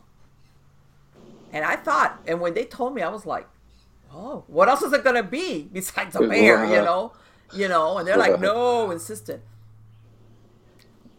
I mean, I didn't, I, I didn't get closer. How's that? I wasn't like I'm gonna get closer just to see what. Did they send anybody out to investigate? I don't know if they did. to- I don't know if they did because I was. We were like, okay, we're gonna stay away from that part of it. Like, I don't care what you guys are saying. I know what I saw, what we saw, because we both saw Right. it. You know, yeah, it's like Right. I'm not gonna go there to find out. You know, maybe they did. Well, and, and there have been reports in those areas of those kinds of you know, and it creatures, was, if you will. Right, and that's the thing, you know. And then, of course, you know, getting back to what we were talking about, people that don't report it. Like I said, I I reported it because I didn't think anything other than that it was a normal thing, like a bear. Right. You know. Otherwise, if I would have thought it was anything else, maybe most probably I would have been like, I'm not going to say anything about this. This is 1984, where you know, I'm gonna get funny looks. Forget it. Let me just well, shut up. Well, yeah, but you and you here you're thinking too. You're going, okay, well, I should say something because in case there's other people out here, the park should know about it. Right. Well, yeah, I'm so thinking, yeah, somebody gets. Your experience killed. was was robust enough to go back and tell people at the at the ranger station about what. So again, um, if you had an experience yeah. that was like you couldn't understand it and and then you go back to the park ranger and tell them look we just saw something on two feet that we don't understand da, da, right. da, it would it would have the same context to it. You're you're you're afraid. You don't want somebody else to be hurt. You need right. to tell somebody about it. When i had my black bear experience up north the very next morning i paddled across the lake and told the people at the yeah. ranger station because i didn't want anybody to be in any kind of, of trouble. Of course, um, of course. so uh, uh, how many people like you said would have that experience see something that they're like what the and then not say anything because the park would think that they were like out of well, it or something. Well, and, right? and and like I said, it just so happened that because I had that conversation right before we went to the park, I immediately assumed that what I was looking at was a bear because right. they made that mention. And then later I was thinking, you know what? It's really funny because what they said usually is when people were stu- because they asked us, "Well, you guys camping?" You know, but you got to be careful because you know every summer we get tourists that get killed because they leave food out and it brings the bears into their campsite. You know, and blah blah blah blah. And I was like, "No, we're staying at the cabins." And I was like, "Hmm." But um, I spoke to a gentleman. Uh, his name is Jim Smith, and he runs the Alabama Bigfoot Society, and he's been running it since the 1970s. And he was telling me a story where he says that people out in, you know, where he's at, they will have sightings of things if they're driving along, for example, and they are so wigged out that that they think it's a cryptid or Bigfoot that they call it pops because I guess they have they don't know what else to do. The police are right, like, right. what can we do? So they take these people over to see Jim. And he says he's had more than a few instances, especially when it's happened at night, where the people say, Sir, you know, the cops are like, "Hey, Jim, we uh, maybe you want to listen to their story." And he says people will tell him, "Sir, you know, do you mind if we stay here until daylight? We don't want to leave during the nighttime." And what he tells so afraid. He tells me, he goes, "Marlene, I really couldn't say what they saw or didn't, but they they're scared enough about what they think they saw or what they saw that they're not wanting to leave until day breaks." that speaks yeah, to me. I, it's like, man, I'm not going back out there. well, and that and that's what I was getting at before. That fear factor is you're trying to process, yes. and you can't. Yes. And and immediately it fight or flight kicks in. When I had my experience, I was trying to crawl away on my knees and then start almost going into a running position to, and looking over my shoulder trying to analyze what was going on. Yes. But it took me half a year to be able to go back to my own forest. Let me ask you, did you ever hear any strange noises besides the coyotes? Any other weird noises or anything? Or because after a while, Nothing. you're kind of familiar, I imagine, with what noises come out of there as far as animals right. are concerned. Mm-mm it was only the coyotes, and that's what drew my attention. I was just going to the garden to pull a few weeds, check on some stuff, see what was going on, and I heard the commotion. Let me ask you, and eh. during all those years your family had the farm, anything happened to any of your animals? Unex- no, you know what?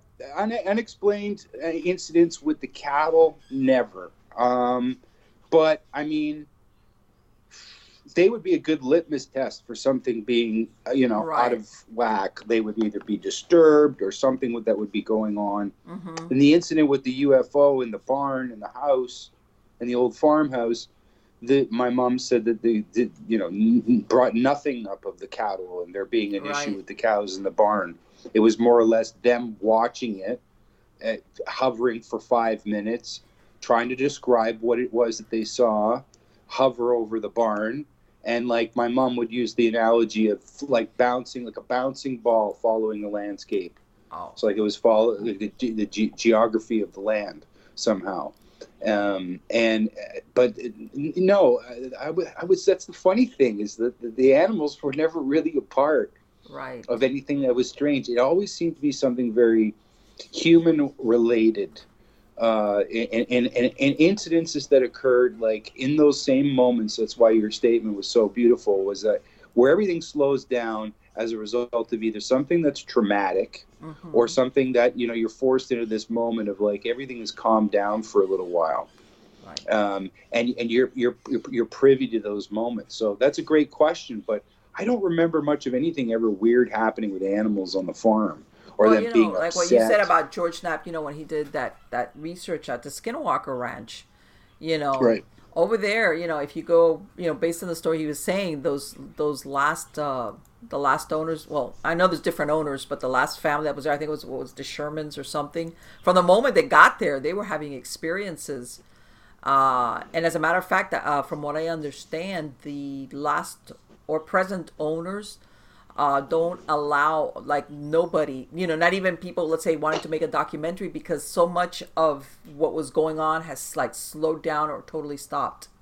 You know, in other Really? words, they're hoping to bring back a lot of the phenomena, which, uh, you know, when you hear the stories, they had everything going on there from uh, sightings of cryptids, animal mutilations, UFO. I mean, everything was going on. And apparently, a lot of the phenomena had not stopped totally, but calmed down a lot. And they were hoping that by not allowing anybody else, not even somebody wanting to, like a documentary, nobody's allowed on there because of that. Uh, wow. So th- do they feel that all of that activity has chased that stuff away? It almost sounds like it. And uh, as a, I, I remember, uh, I did look up. I did a, did a, did do a little bit of research back in the 1950s where they had UFO sightings. There was paper, uh, paper, you know, like a little newspaper article, and it was a gentleman who was a, a high school teacher. He was a native of that little area in Utah where they're based out of, who basically saw some type of UFO phenomena. And later on, he documented more of it. But in other words, it, you know how sometimes they kind of you know because somebody in modern times wants to make something out of a little thing and they make all these stories about no back since the 1950s documented there was sightings of something out there as far as like a ufo type of phenomena and then this family that moved into it which i think they were there like two years and then they stayed a little bit longer but even though they had sold it because they convinced them because they were trying to document all these experiences they had had from I believe that family from they they had cattle. They had they had bought the, that piece of land to do cattle ranching, Right. and um, from the very first moment that they were there, they found they had an encounter with what looked like a really large, huge wolf that was very friendly towards them until it tried to take one of the calves they had with it, and the the husband or the father he tried shooting it and it wouldn't die. It was like when you when you start reading this thing, you're like, "Wh- what? And well, that here's was the other thing too with, with the with the with the activity changing too, and this is why I'm also interested in the, the physical and or mathematical aspects to the possibilities of doorways being open, is that telluric currents, or what are also known as ley lines or Mhm. geomagnetic currents that run through the earth, are fluctuating and, and fluctuate and can move, change course, almost like a waveform. They can become stable for periods of time. Um, and is it something in that case that has has changed as far as frequency, so Yes. it doesn't offer the same potential? I believe it was back in the 1970s at Berkeley College, and they performed some experiments with a magnetized room. The room itself was Mhm. basically a huge conductor, and they carried out litmus test studies, just general topic conversational classes that would occur. And every class over the course of a month, they keep uh, increasing the amount of magnetism that's in the room until it, uh, people became agitated at Yeah. first, uh, then started arguing with one another, and then it started to turn into seeing small flashes of light and anomalies out of the corner of their eye. And then at, at a highly increased moment in time, people actually started seeing yes phys- phys- physical Yeah. things that they couldn't you were t- dragon-like shapes and all sorts of Yes. interesting like occurrences so uh, i'm a big proponent of, of believing that sometimes locations themselves are like Yes. a receptor or, or a, a, I can't remember what it's called again. It's one of the types of jars they originally developed for like capacitors for Right. holding energy. And and again, people themselves, you're talking about the families changing hands. They could be themselves the catalyst for a lot of that electrical activity Sure, just because of who they are as people. So Well, that's a, the historically from what i understand you know the, the, know. the utes were the native americans that that populated that area and supposedly it was historic even uh, the story goes which is that that area where all this phenomena was happening they themselves uh, kind of stayed away stayed away from it because it was known to be traversed by what the, the navajos called navajo skinwalkers or witches okay Right. which were known to be cannibals i mean boy uh, and then you ask yourself because everybody thinks it's because of the skinwalkers, but was there something already there, which is why the skinwalkers would go there specifically? You know, they're not the cause. They would just go to that area because of what was there, whether it was a ley line or something, some something going on in the land that, of course, you couldn't perceive with your. with your Well, and we know how even geomagnetically that's one thing, but why geomagnetically? Well, the certain minerals and things that occur, Yes. and combinations of certain minerals, veins of quartz, gold, platinum, selenium. There's so many different things that have the potential to create course of energy, or or or, or capaciting of energy and holding energy in certain ways. If you had a, a huge butte that had a an alarming chunk of quartz that was continually being heated by the sun day after day. Yes. It has the potential to be highly electric in that sense. I mean, early quartz radios, you can see them in books. You can Google them online. They're tiny little radios with a hunk of quartz. Yes. You just put it in the sun, charges it up, turn the little radio on, you get your signal come in. And Yes. I, I think that's also the possibility too. And uh, in your statement, wow, the Navajo people and the people of that area obviously recognize that Right. that zone as maybe we should stay out of here. It's not good land. Right. In other words, gonna, it- you know- right. In other, it's like we're not. We don't want to figure out why it is a bad area. Yeah. Just don't go there. Don't go there. It just there. is. Yeah, yeah, Exactly. it just is. exactly. It is. And um and I, that's the last I've heard of it. I, th- I thought it was very interesting because of the amount of phenomena that's been reported there. Um, like really, almost like, and I want to, I don't want to use such a dramatic, but a lot of it is almost, I want to say, dangerous or malevolent. It, it's not like, oh, I see lights in the sky. You know, this was. Uh, they also had a lot of cattle mutilations. I mean, Wow. things like uh, that, like and uh, they were hearing things from under the ground, like in the house, like from the underground. Uh, just it was a whole range of things. That I was like, wow, this place, like, there's something definitely going on. Uh, and like you said, maybe maybe they ran the battery out for a while, and that's Yeah. why they had to like move everybody off. Like, okay.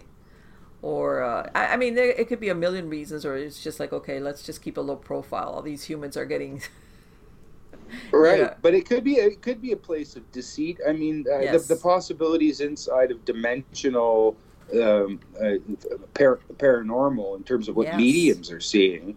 Yeah. They're like, there's this thing here at this location, and it has tentacles. It has a beak like a parrot, and it's stuck to the ceiling, and all it wants to do is suck energy from the people here. yeah. So what is that? What is that? That is more, you know, malevolent than anything that you can think of. What's its Of agenda? To destroy. Why?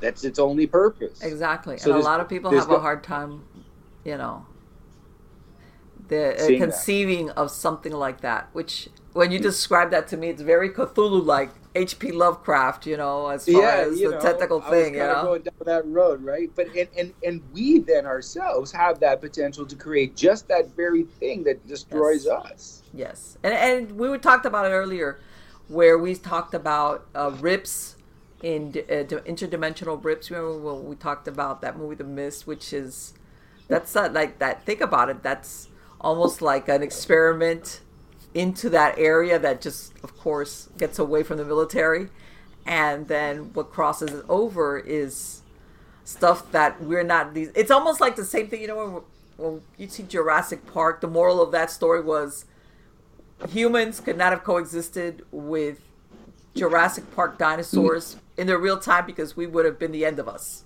You see That's what i'm saying? That's right. um, because forget it, we're we're out outgunned big time, and you know maybe the same thing happens every once in a while. If there ever, if there is such a thing as a rip in in dimensions, maybe sometimes what crosses back and forth is something that of course doesn't exist in our dimension, and thankfully it doesn't. But every once in a while, when something sneaks through, or it's let in, well, whatever, let's Yeah, yeah, yeah. you know we uh, we get the short end of the stick, or we're like, huh? Well, that's portals and doorways and stuff that are in, at locations um, that are either there because of a traumatic experience, or they Yes. were, like you said, deliberately conjured Yes, yes, they are. in order order to do that. Yes, The, those uh, then people that are in confronting those things are greatly affected by it. Some of which discounted as nothing more than just you know coincidence again, as I mentioned. But the uh, the horrible, terrible things that you can't help but not chalk up to go. Well, this thing is trying to kill you, yes. uh, and, and and everything that's been going on to you is a direct result of that. And there should be no other reason why you you know that you're feeling this way, like you're a healthy person, but you're having a heart Yes. attack. You're you're fighting with your family all of a sudden, Yes. and you got along before you moved in here, and da da da da. All of that means that there's something obviously uh, influencing Yes. y- And sometimes it's a process. It's sometimes it's a process. It's like what you just described. It starts as this, and then this other thing, and then this other thing. It's everything is unraveling, and of course, nobody leads a perfect life. Everybody has bad things happen, some worse than others. But then it's like it gets better, and then you know life.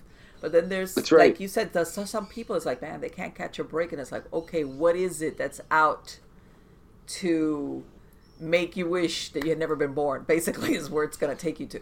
Well, and you know what? See, there's the thing, and then good investigative work shows it. Yeah, look at Steve DiSchiavi, the Mhm. ex-homicide investigator that works with Amy Allen, the media. Yes. So he's running a, a parallel Mhm. investigation to her investigation, Right. and he finds out that 200 years ago, this was Indian land, and they di- didn't want to go there. Right. sta- they stayed away from it. In the 1800s, in 1890s, somebody came and built a farm there. Yes. Then all this bad stuff started happening. Son shot himself in the head. Father shot himself in the head. Grandfather shot himself in the head. right. Then the 1990s kick in. Somebody else moves in there. They live there for a period of time. They shoot themselves in the head. what are the odds on that? 2000 and right now Steve does all of this stuff and goes, well, wait a minute. There is this connection to the land from many many years ago. Mhm. It was ignored and stayed away from by Aboriginal people. People that Yeah. moved here didn't know it. Right. Set up their lives, started experiencing this stuff. Meanwhile, the medium, Amy, she's pulling all this stuff up, going Yes. this, this, that, and the other thing. It can you cannot help but not go, okay, there's some kind of connection to the Yes. land. It's been a porthole. It's these people are now being affected by it, and I think this is one of the wonderful things I, I love so much about the Aboriginal communities Yes. is that they're still so connected to what that feels like. Well, and and I want to say that a lot of times it's not so much that we need to know why. It's enough to, like you said, stay away from that place. Well, all we know is stay away from it. You, nobody needs to go find out why or who or what is making it a bad place. Just stay away from It it. just is. It just, It just is. is. exactly. That's enough for us. And you know, let's not talk about that anymore or that thing.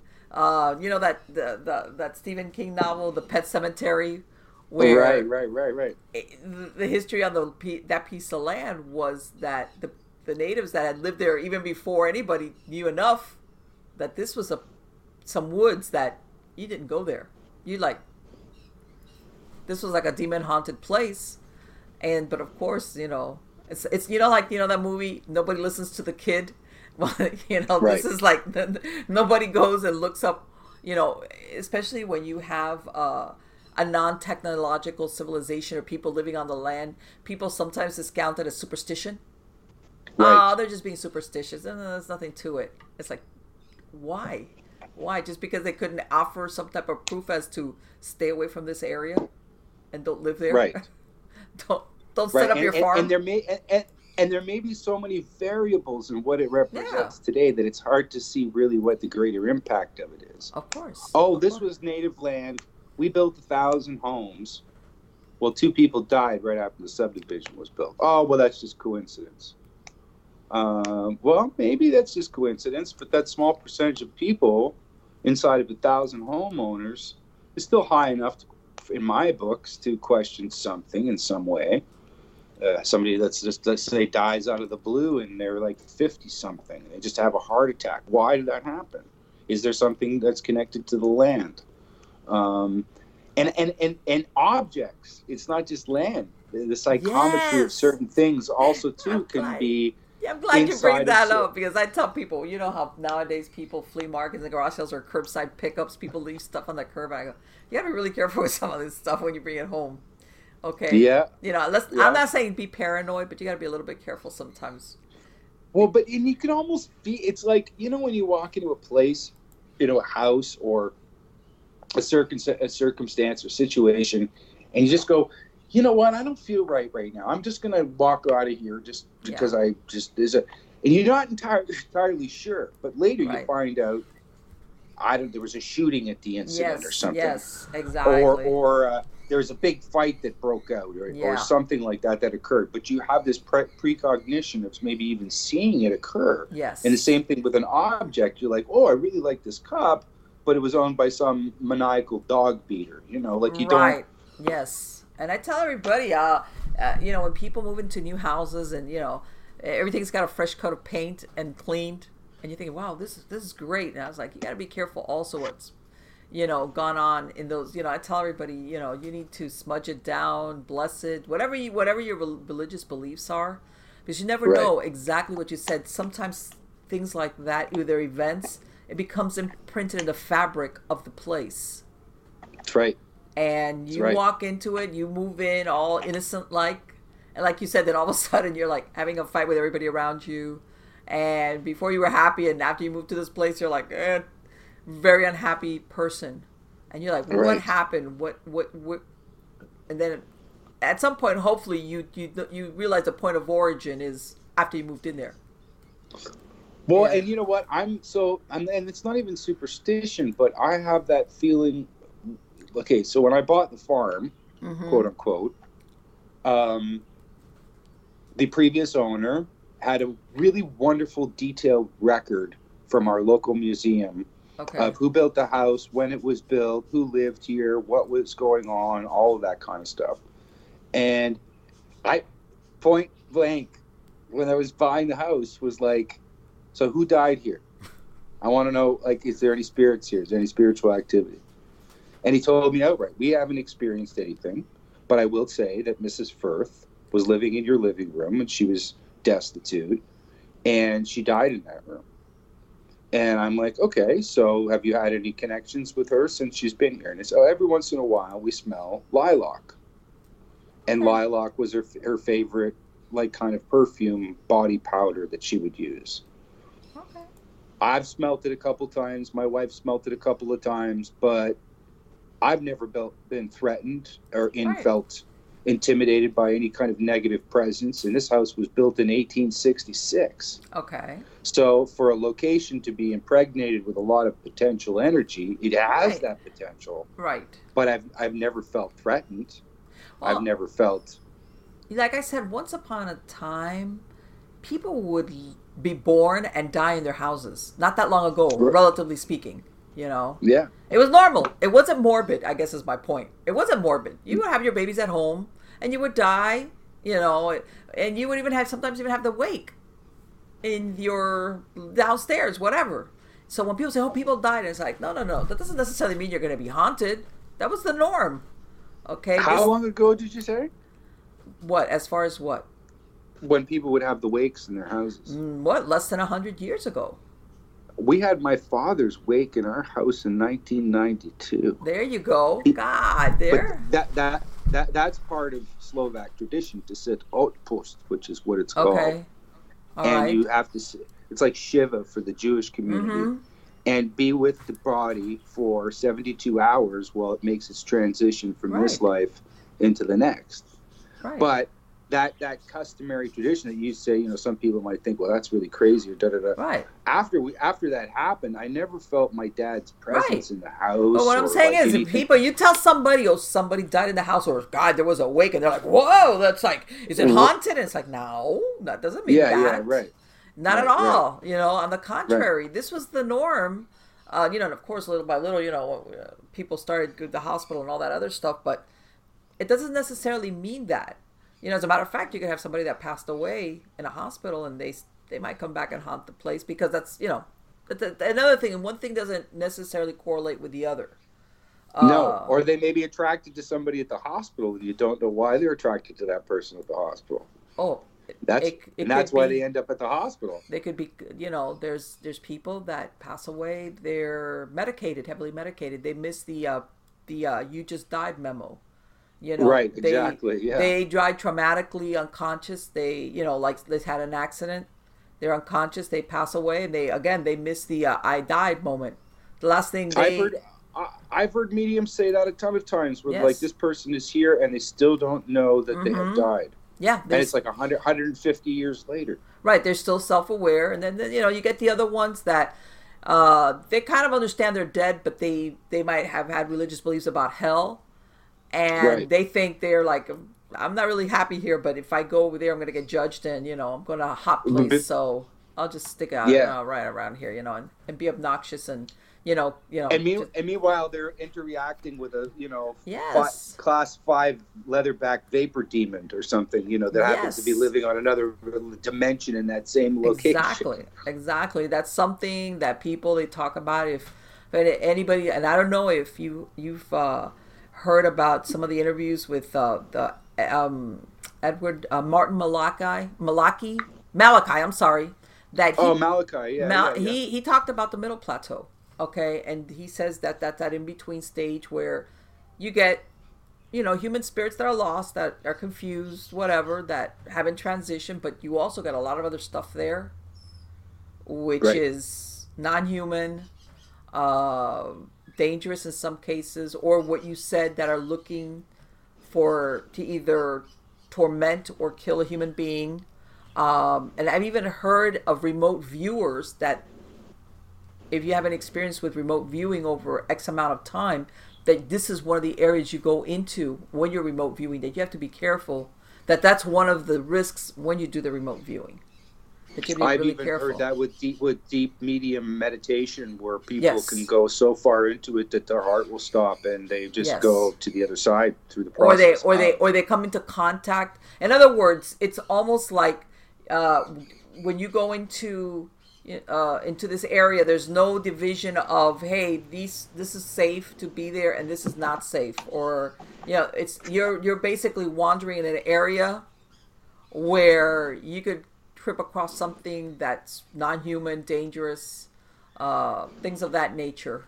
Uh, well, that vacuum. even even even some uh, mediums would say alien. or alien yes that we could that's a whole you know that that that we, we, I got you got to come back we got to talk about this some more ed about the the the you know and I, and I know there's people out there that are saying okay that some of these aliens are really interdimensional demonic beings versus you know when you think of extraterrestrials you're thinking extraterrestrial from planet from the pleiades whatever or you know Right. and they travel whether it's linear or some type of like uh you know you know when you see in the movies the uh, light speed and you're there but what if that's not the wormhole you know that you bring a point a and b together through that wormhole but what if it's not that what if the theory is that they're really intra inter or intradimensional beings that for maybe because of a misunderstanding, we consider them extraterrestrial as in from another, but they're really from another dimension. Exactly. No, and that's the thing. I think that theoretical physics is telling us there's 11 to 13 possible dimensional wavelengths that we exist inside of, of which three we can really only experience. That means that there's there's far more rooms Yes. in the in the proverbial house than we know. If I'm living in one room and you're living in another room, yes. we both know we're in a room, but we don't know we're in a building Mm-hmm.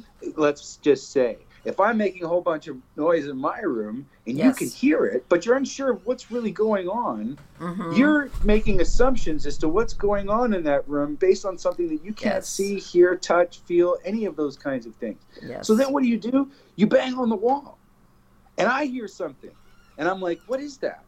Is that Marlene on the other side of the Do I even know Marlene? What who is it? Where did that bang come from? It's it's all of that same sort of idea. So if we can say, yes, there's validity to this dimensional concept to, to physics and, Yes. and, and, and hyperdimensionality, why then are these interreactions so hard to discount? And why couldn't that be the case if it is a sentient or, or sorry excuse me a type of alien being that we don't understand extraterrestrial in nature living dimensionally and in a different plane that's that's one aspect of it if it's something that is using that dimension to transfer from one Yes. place to another that could also be a possibility Yes. your statement before, which was so wonderful, which was if we keep an open head about it, that's Yes. the most important thing. Of course. We will always come to a point in the road where we go, no, we understand what that is already. This is a this is valid or it's invalid. But we have to keep going down the road. No, there's so many possibilities that could be, Right. you know, that you could say, yeah, and, and, and I'm, I'm guilty as anyone. I hear some ideas and I'm like, that's plausible. And then I hear others. I'm like, wow, man, that's what? Okay.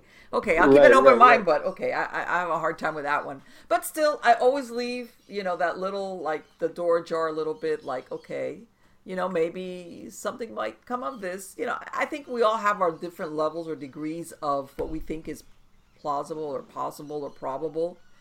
But Right. you know, like we were talking about, it's the person, the hardcore skeptic, which doesn't allow any possibility. I mean, I think most of it is fueled by fear of then what do I do with my existence if all of a sudden there's a crack in the armor of the order of my world, okay, which allows see for that's ghost extraterrestrials, cryptids. Oh God, but the fear is i think to me the indicator i love so many people that i work with and some we get into crazy debates about wild stuff and yeah, and things that are like hard to even like you could never discuss this around a dinner table. This is crazy kind of talk. Yes, but but then i bring up i bring up a paranormal experience with something that has been so profound like my friend passing hmm and immediately i don't want to talk about that yeah, I don't. I. I, I don't want to listen to that. I don't. I don't, I don't want to talk about that. I don't want to talk about that.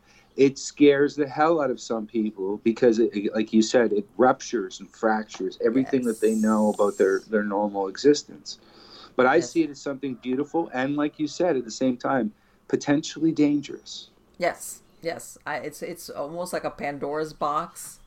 Yeah, And like, uh, but anyway, and I- maybe and maybe why your statement of, has so much gravity too is because you're saying maybe it's something we're not meant to yet understand. Right. We don't have Right. the, the mental uh, and spiritual complexity. You know what? The other day, it. I was listening, and I don't know, I don't know if you're familiar at all with Bob Lazar. You know that he works. Yeah, yeah, Okay. sure. The other day, I was hearing an interview that Joe Rogan did with him, and he made an analogy, and I was like, "Man, this is really interesting."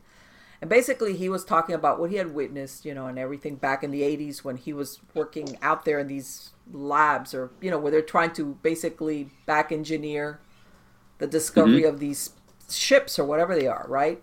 And he's talking about like, oh, if we took something, let's say a nuclear, I guess, a- an engine or something, and we dropped it back in Victorian times, and you know, the scientists or the top minds would look at it, they couldn't understand it, and they're probably at some point are going to try to do what they're trying to do now. And he was describing, I think it was one of the parts where they were trying to cut into something, into the core of something, and he would kind of became alarmed. He's saying because he was like, we don't know you know, wh- what are we doing when you cut into something or you're trying to back engineer it? You have to be careful what you let, what happens. Are you going to blow up? You know, same thing says if you drop something that was nuclear back in the Victorian times and they're tinkering around with it trying to figure it out, what if they start cutting into it, you know, and the next thing you know, you know, whatever, because they don't really understand truly what is the how this is being fueled what what nuclear fu- fusion or fission or whatever it is you know what all these electrons whatever causes the the nuclear reaction to go on and the next thing you know they blow up the lab or you know the area. And he was kind of amazed. I thought man that's a great way of looking at it because he became alarmed about he described some of the things that they were trying their efforts in trying to figure out how this thing basically what how the energy was being or propelled itself. Oh, and Oh, yeah. that's what I'm saying. Maybe not that it's not meant to, you know, you want to be philosophical about it, but are we ready? Do we really understand something as to what do we do with it? You know, Right. Right. can we handle Well, he what comes with he it? was he he was we I don't know if we can. I mean, there are people according to the documentary documentary that I saw that um, it's Mickey Rourke is, Right. is the and, and or um, voiceover for it, and George Knapp is in it, Mhm. and um, uh, from what I understand of some other people's research about the phenomenon, that there's people that have lost their faculties. Yes. There's people that have ended up with chronic and critical and Yes. d- dilapidating disease, have Mhm. died as a result of the process of Right. even working in a public, uh, well-known group like Lockheed Martin, Skunk Works, some of the develop- Yes. development material that they originally put together for Yes. different types of military uh, aircraft projects. People died. They're still in the in the courts trying to, you know, families Right. fighting for what, what had happened. Um, and then, you know, his story is is quite interesting. And you're right. Like, what would have happened? How do we? If even if a caveman saw a, Right. a, a, a, um, a rainbow. It, Yes. what, what is the interpretation? This is the thing about the, the, the, the technology that people have been supposedly back engineering, and I think why they use the word magic as Mhm. a part of what that technology represents, and, and- is because it's still greatly misunderstood, and and they're still trying to come to understand what it actually is. I, I think Bob's story is very uh, interesting for a number of reasons. One, Right. he hasn't really gained much of anything. Yeah. In fact, he's he's really it's hindered his existence as a Yeah, person. that's what it sounded like. Yeah, yeah. They, they, Two, they it's very punishing. he, it sounds he, like. he, he, he mentioned things in those documentaries in the 80s that he did with George Knapp that nobody knew anything about, Yes. That didn't even exist, and only in the last number of years have they actually released any information about those Exactly. those things. So that his story is whether or not he's a disseminator of of certain things, which is the which is the possibility, or he actually really experienced it. It's enough to look at because if he is a disseminator and that information is out there, why is he disseminating it? And who really is in control of the information to allow Oh yeah, him to well, become a man, talk about it. Let's go down that rabbit hole. Is it? And- right, right. We could go. It's like, whoa. Well, you know, and he made a good point. He says, you know what, it was very frustrating, but they kept all these groups of scientists like working like in pairs, but you would never have access to the entire project. In other words, you only had that little piece of work that you were working on. And he says, and I, So- I, I understood we could have made more progress if everybody was in on the same at the same time working on it. But he said purposely, they would keep everybody isolated one from the other so that nobody could have the whole picture. Right. It's known as systemic methodology. Um, the Manhattan Project worked on the same thing. There was over, you know, a thousand people or more that were working on what that bomb represented and and its eventual detonation, but really only ten Right. people that had had a greater understanding of its purpose. A friend of ours many years ago, he worked for a small subsidiary company here in Canada. They started manufacturing a part they didn't know what it was for. Okay. It did, wasn't until years later that he realized it was part of the Avro Arrow jet project that we Mhm. had here in Canada, but they shopped out, didn't tell companies Yes. Right. uh, what they were manufacturing for the sole purpose of the same thing to keep Right. it quiet and clandestine. So and all you and all that company knew is we're just producing this one piece of whatever that was. That was it. Right. That's it. Bata Yeah. Shoe, they did the same thing many years ago. They claimed when they were taken to the press about how they were helping out with munitions of um, tracking devices and or telemetry devices for s- certain kinds of uh, nuclear warheads. Bata had claimed that they didn't know what they were doing. They had a private contract through a subsidiary. They needed a certain type of a disc made of a certain kind of alloy. They agreed to it. They put the machinery into the company. They started making them, and that was it ultimately all they cared about was they got the manufacturing job and they were going to Yes, make money Of course, of course, which is what the business is in business for, really. right I mean, they're not there like, okay, well, by the way, what are you going to use this for? You know, it's like, okay, let's let's talk ourselves out of this business deal. You know? right right right But again, they didn't know, almost know, and that was plausible denial for them Mm-hmm. to say, "Well, we, we were just doing our job. Uh, yes. We had we had no idea it was part of a tracking device for a warhead. I we had you know we didn't know that. Right, and it's it, and I think a lot of companies or businesses fall into that, knowing knowingly or unknowingly, you know. And what little Yeah. they know is like, I'm not gonna ask any more about this. As long as like you know the check clears, you know what they say. That's that's all I need to know. And And uh, when you got and when you got the potential of a manufacturing deal hanging in front of your company Oh, sure, millions, if not millions, billions of yes. dollars, why would you say anything? exactly Right? That's what they're thinking. and a lot. Yeah, it, it, it, it there's a lot. There's you know there's a great deal of uh, you know distrust. I like like what you said. Is is this is this is is this person disseminating information now? In other words, this is all pre-planned, or is it just that, for lack of a better word, his time has come? As in, may, what he claimed years ago. Now a lot of it is actually being proven to be accurate. Right. You know, like what could it be? I, I just think Right. a lot of people now are starting to question things like, you know, don't get me wrong. Not everybody think is good. Not everything is a deception, but I think that nowadays most people are like, hmm, you know, like what we said I'm earlier. s- What is this person? There's Is there something to, for them to gain out of it? Well, and that's where the mistrust is there. Like, I mean, I, I see it with many things.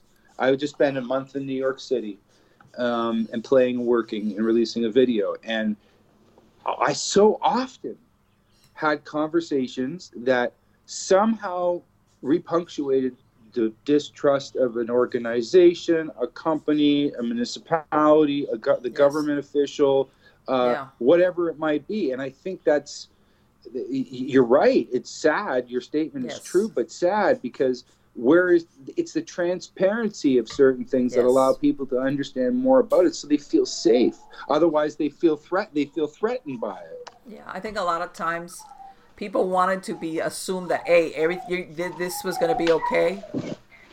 Right. you know I, in other words um, you know the powers that be or the they're they're going they're looking out for us. And a lot of people are realizing or suspecting sometimes it's paranoia don't get me wrong. Sometimes it is paranoia and other times it is accurate. It depends. Depends how you want to look at it. But well, and, and I think if if you are going through the process of rehashing the same thing over again, like, hey, this happened four years ago, yes. And it's happening again, that starts to show itself. Like the kid that shows up at class, you know, every week, and they couldn't take the test for some other reason. Well, you're not prepared. It, it, it's starting to to show off as this.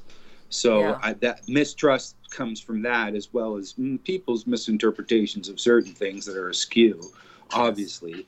But other things you can't help but go, wait a minute, this has been happening over and over again. and It's been getting Yeah. worse and worse. So why do we keep, you know? Well, you know what? That's the that's that's another thing. That, uh, what is it? The effects of new technology, where everything's being recorded. Sometimes it's great, and sometimes it's it's it bites you in the ass. That's right. It will always help. It will always help and then hinder some way. Yes. Uh, anyway, Ed, I'm gonna I'm gonna go ahead. I, I gotta bring you back because we gotta we gotta continue this Yeah, let's do conversation. it. Let's do it. I love talking to you, and I gotta say, great. I love your hair, your blue hair. Oh, thank Wicked. you. yeah, Thank it's so much fun. Yes, Yeah. I had a great time, darling. I, I had a wonderful You time. too. You got to come back and You too. we got to continue this conversation and and uh, you know walk on the wild side when it comes to the paranormal and all this weird stuff, which I think is very interesting. You know, I you know. Uh, like you know what I say, you know when you know when the edges are kind of foggy and it goes off into you guys, who knows where? Well, let's let's talk about what the possibilities are. For sure, I would love to come back. You're a beautiful person, and You are we've had, I just I've had a lo- lovely conversation talking about it, and it's just been free, like two people hanging out, Yes, yes. having a Lola, and watching the sunset. You know. I yes, we are. We are. mean? yeah. Take care. You too. Love you. Take care. Bye bye, baby. Ciao. Bye. Wasn't he great? Ma. He's such a cool guy. You know what? See, even musicians have a, a, a paranormal side to their life. As a matter of fact, I have found in my experience that most creative people, whether it's music, art, stories, uh, writing, but you know that are more into they, they tap more into their creative nature. Not so much i'm not going to say that the analyst because there's a part of me that's pretty analytical but um, i don't know if it just unplugs something in your brain or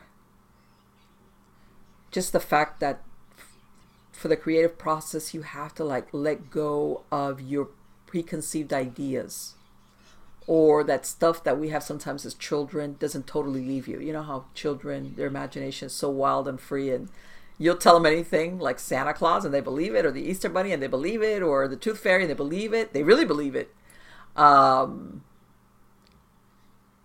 and I can attest to that because I had three children of my own and I kept them going on with the Santa Claus things for years. And they believed it, by the way. They really believed it until, of course, eventually they kind of realized it's, you know, it's the, the, the, the parents who are doing it, but they really believed it. And I think that people that tap into the creativity, that part of them in their brain doesn't totally shut down.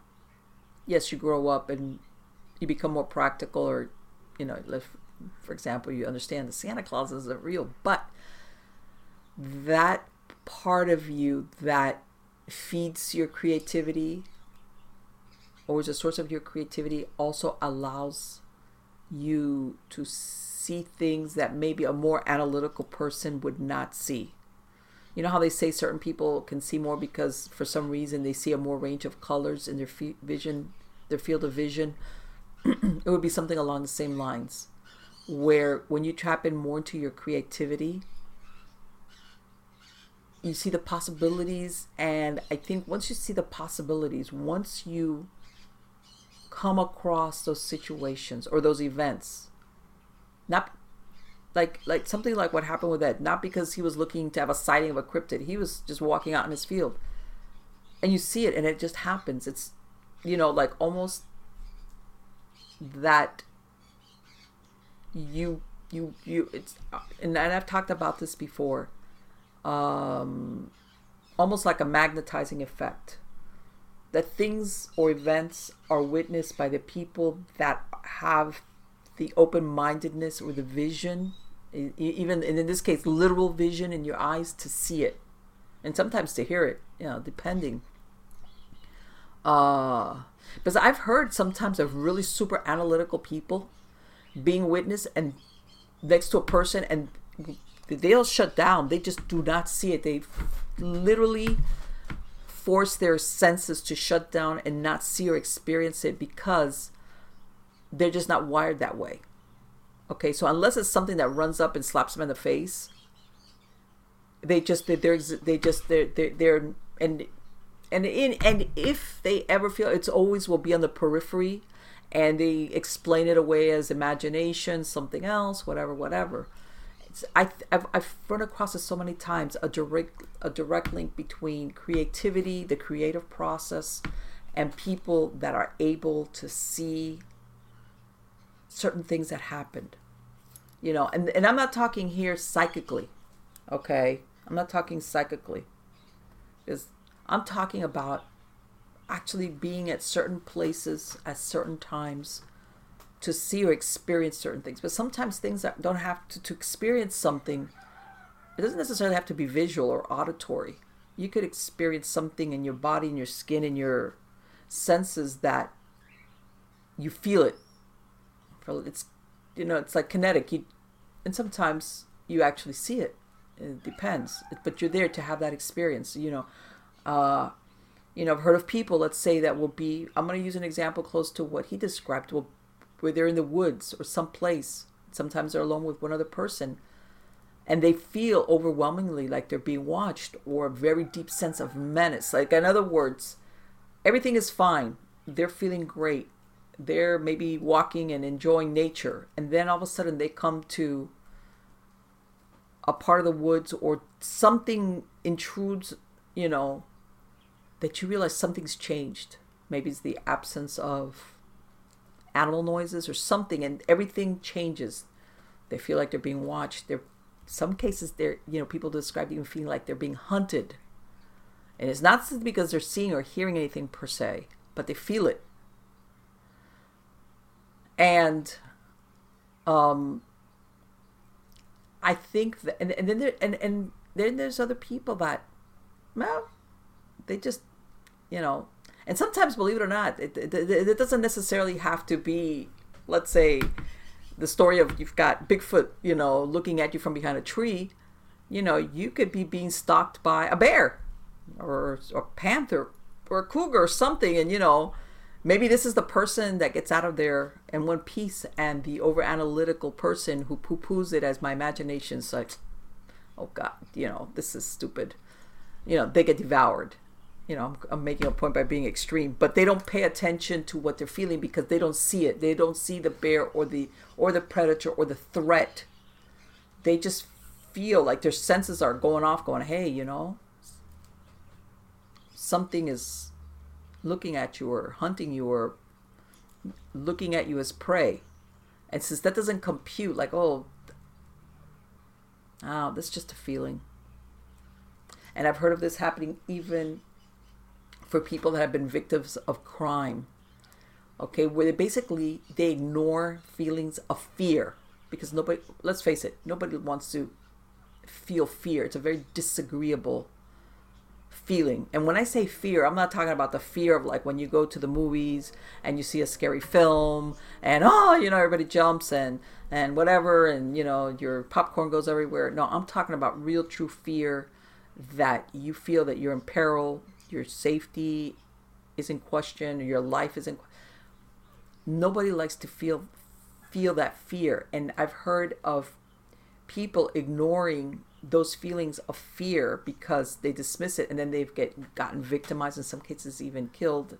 Mostly these they survive and they they tell they retell how before this event or they were attacked or somebody tried to get them sometimes they get away how they had these feelings of being watched or something told them you know in their head you need to get out of here and they dismissed it they dismissed it or man, somebody's following you, you're being followed. No, you know, that's just me thinking. And they were being followed, they were being targeted. Uh, and my point being that I'm not looking at it just strictly from a paranormal, uh, you know, like I said, uh, you've got uh, Bigfoot, you know, or or it's Dogman behind the tree wanting to, you know, eat you. No, it, it there's predators out there that are very real okay? And they're not animals. Well they're humans okay?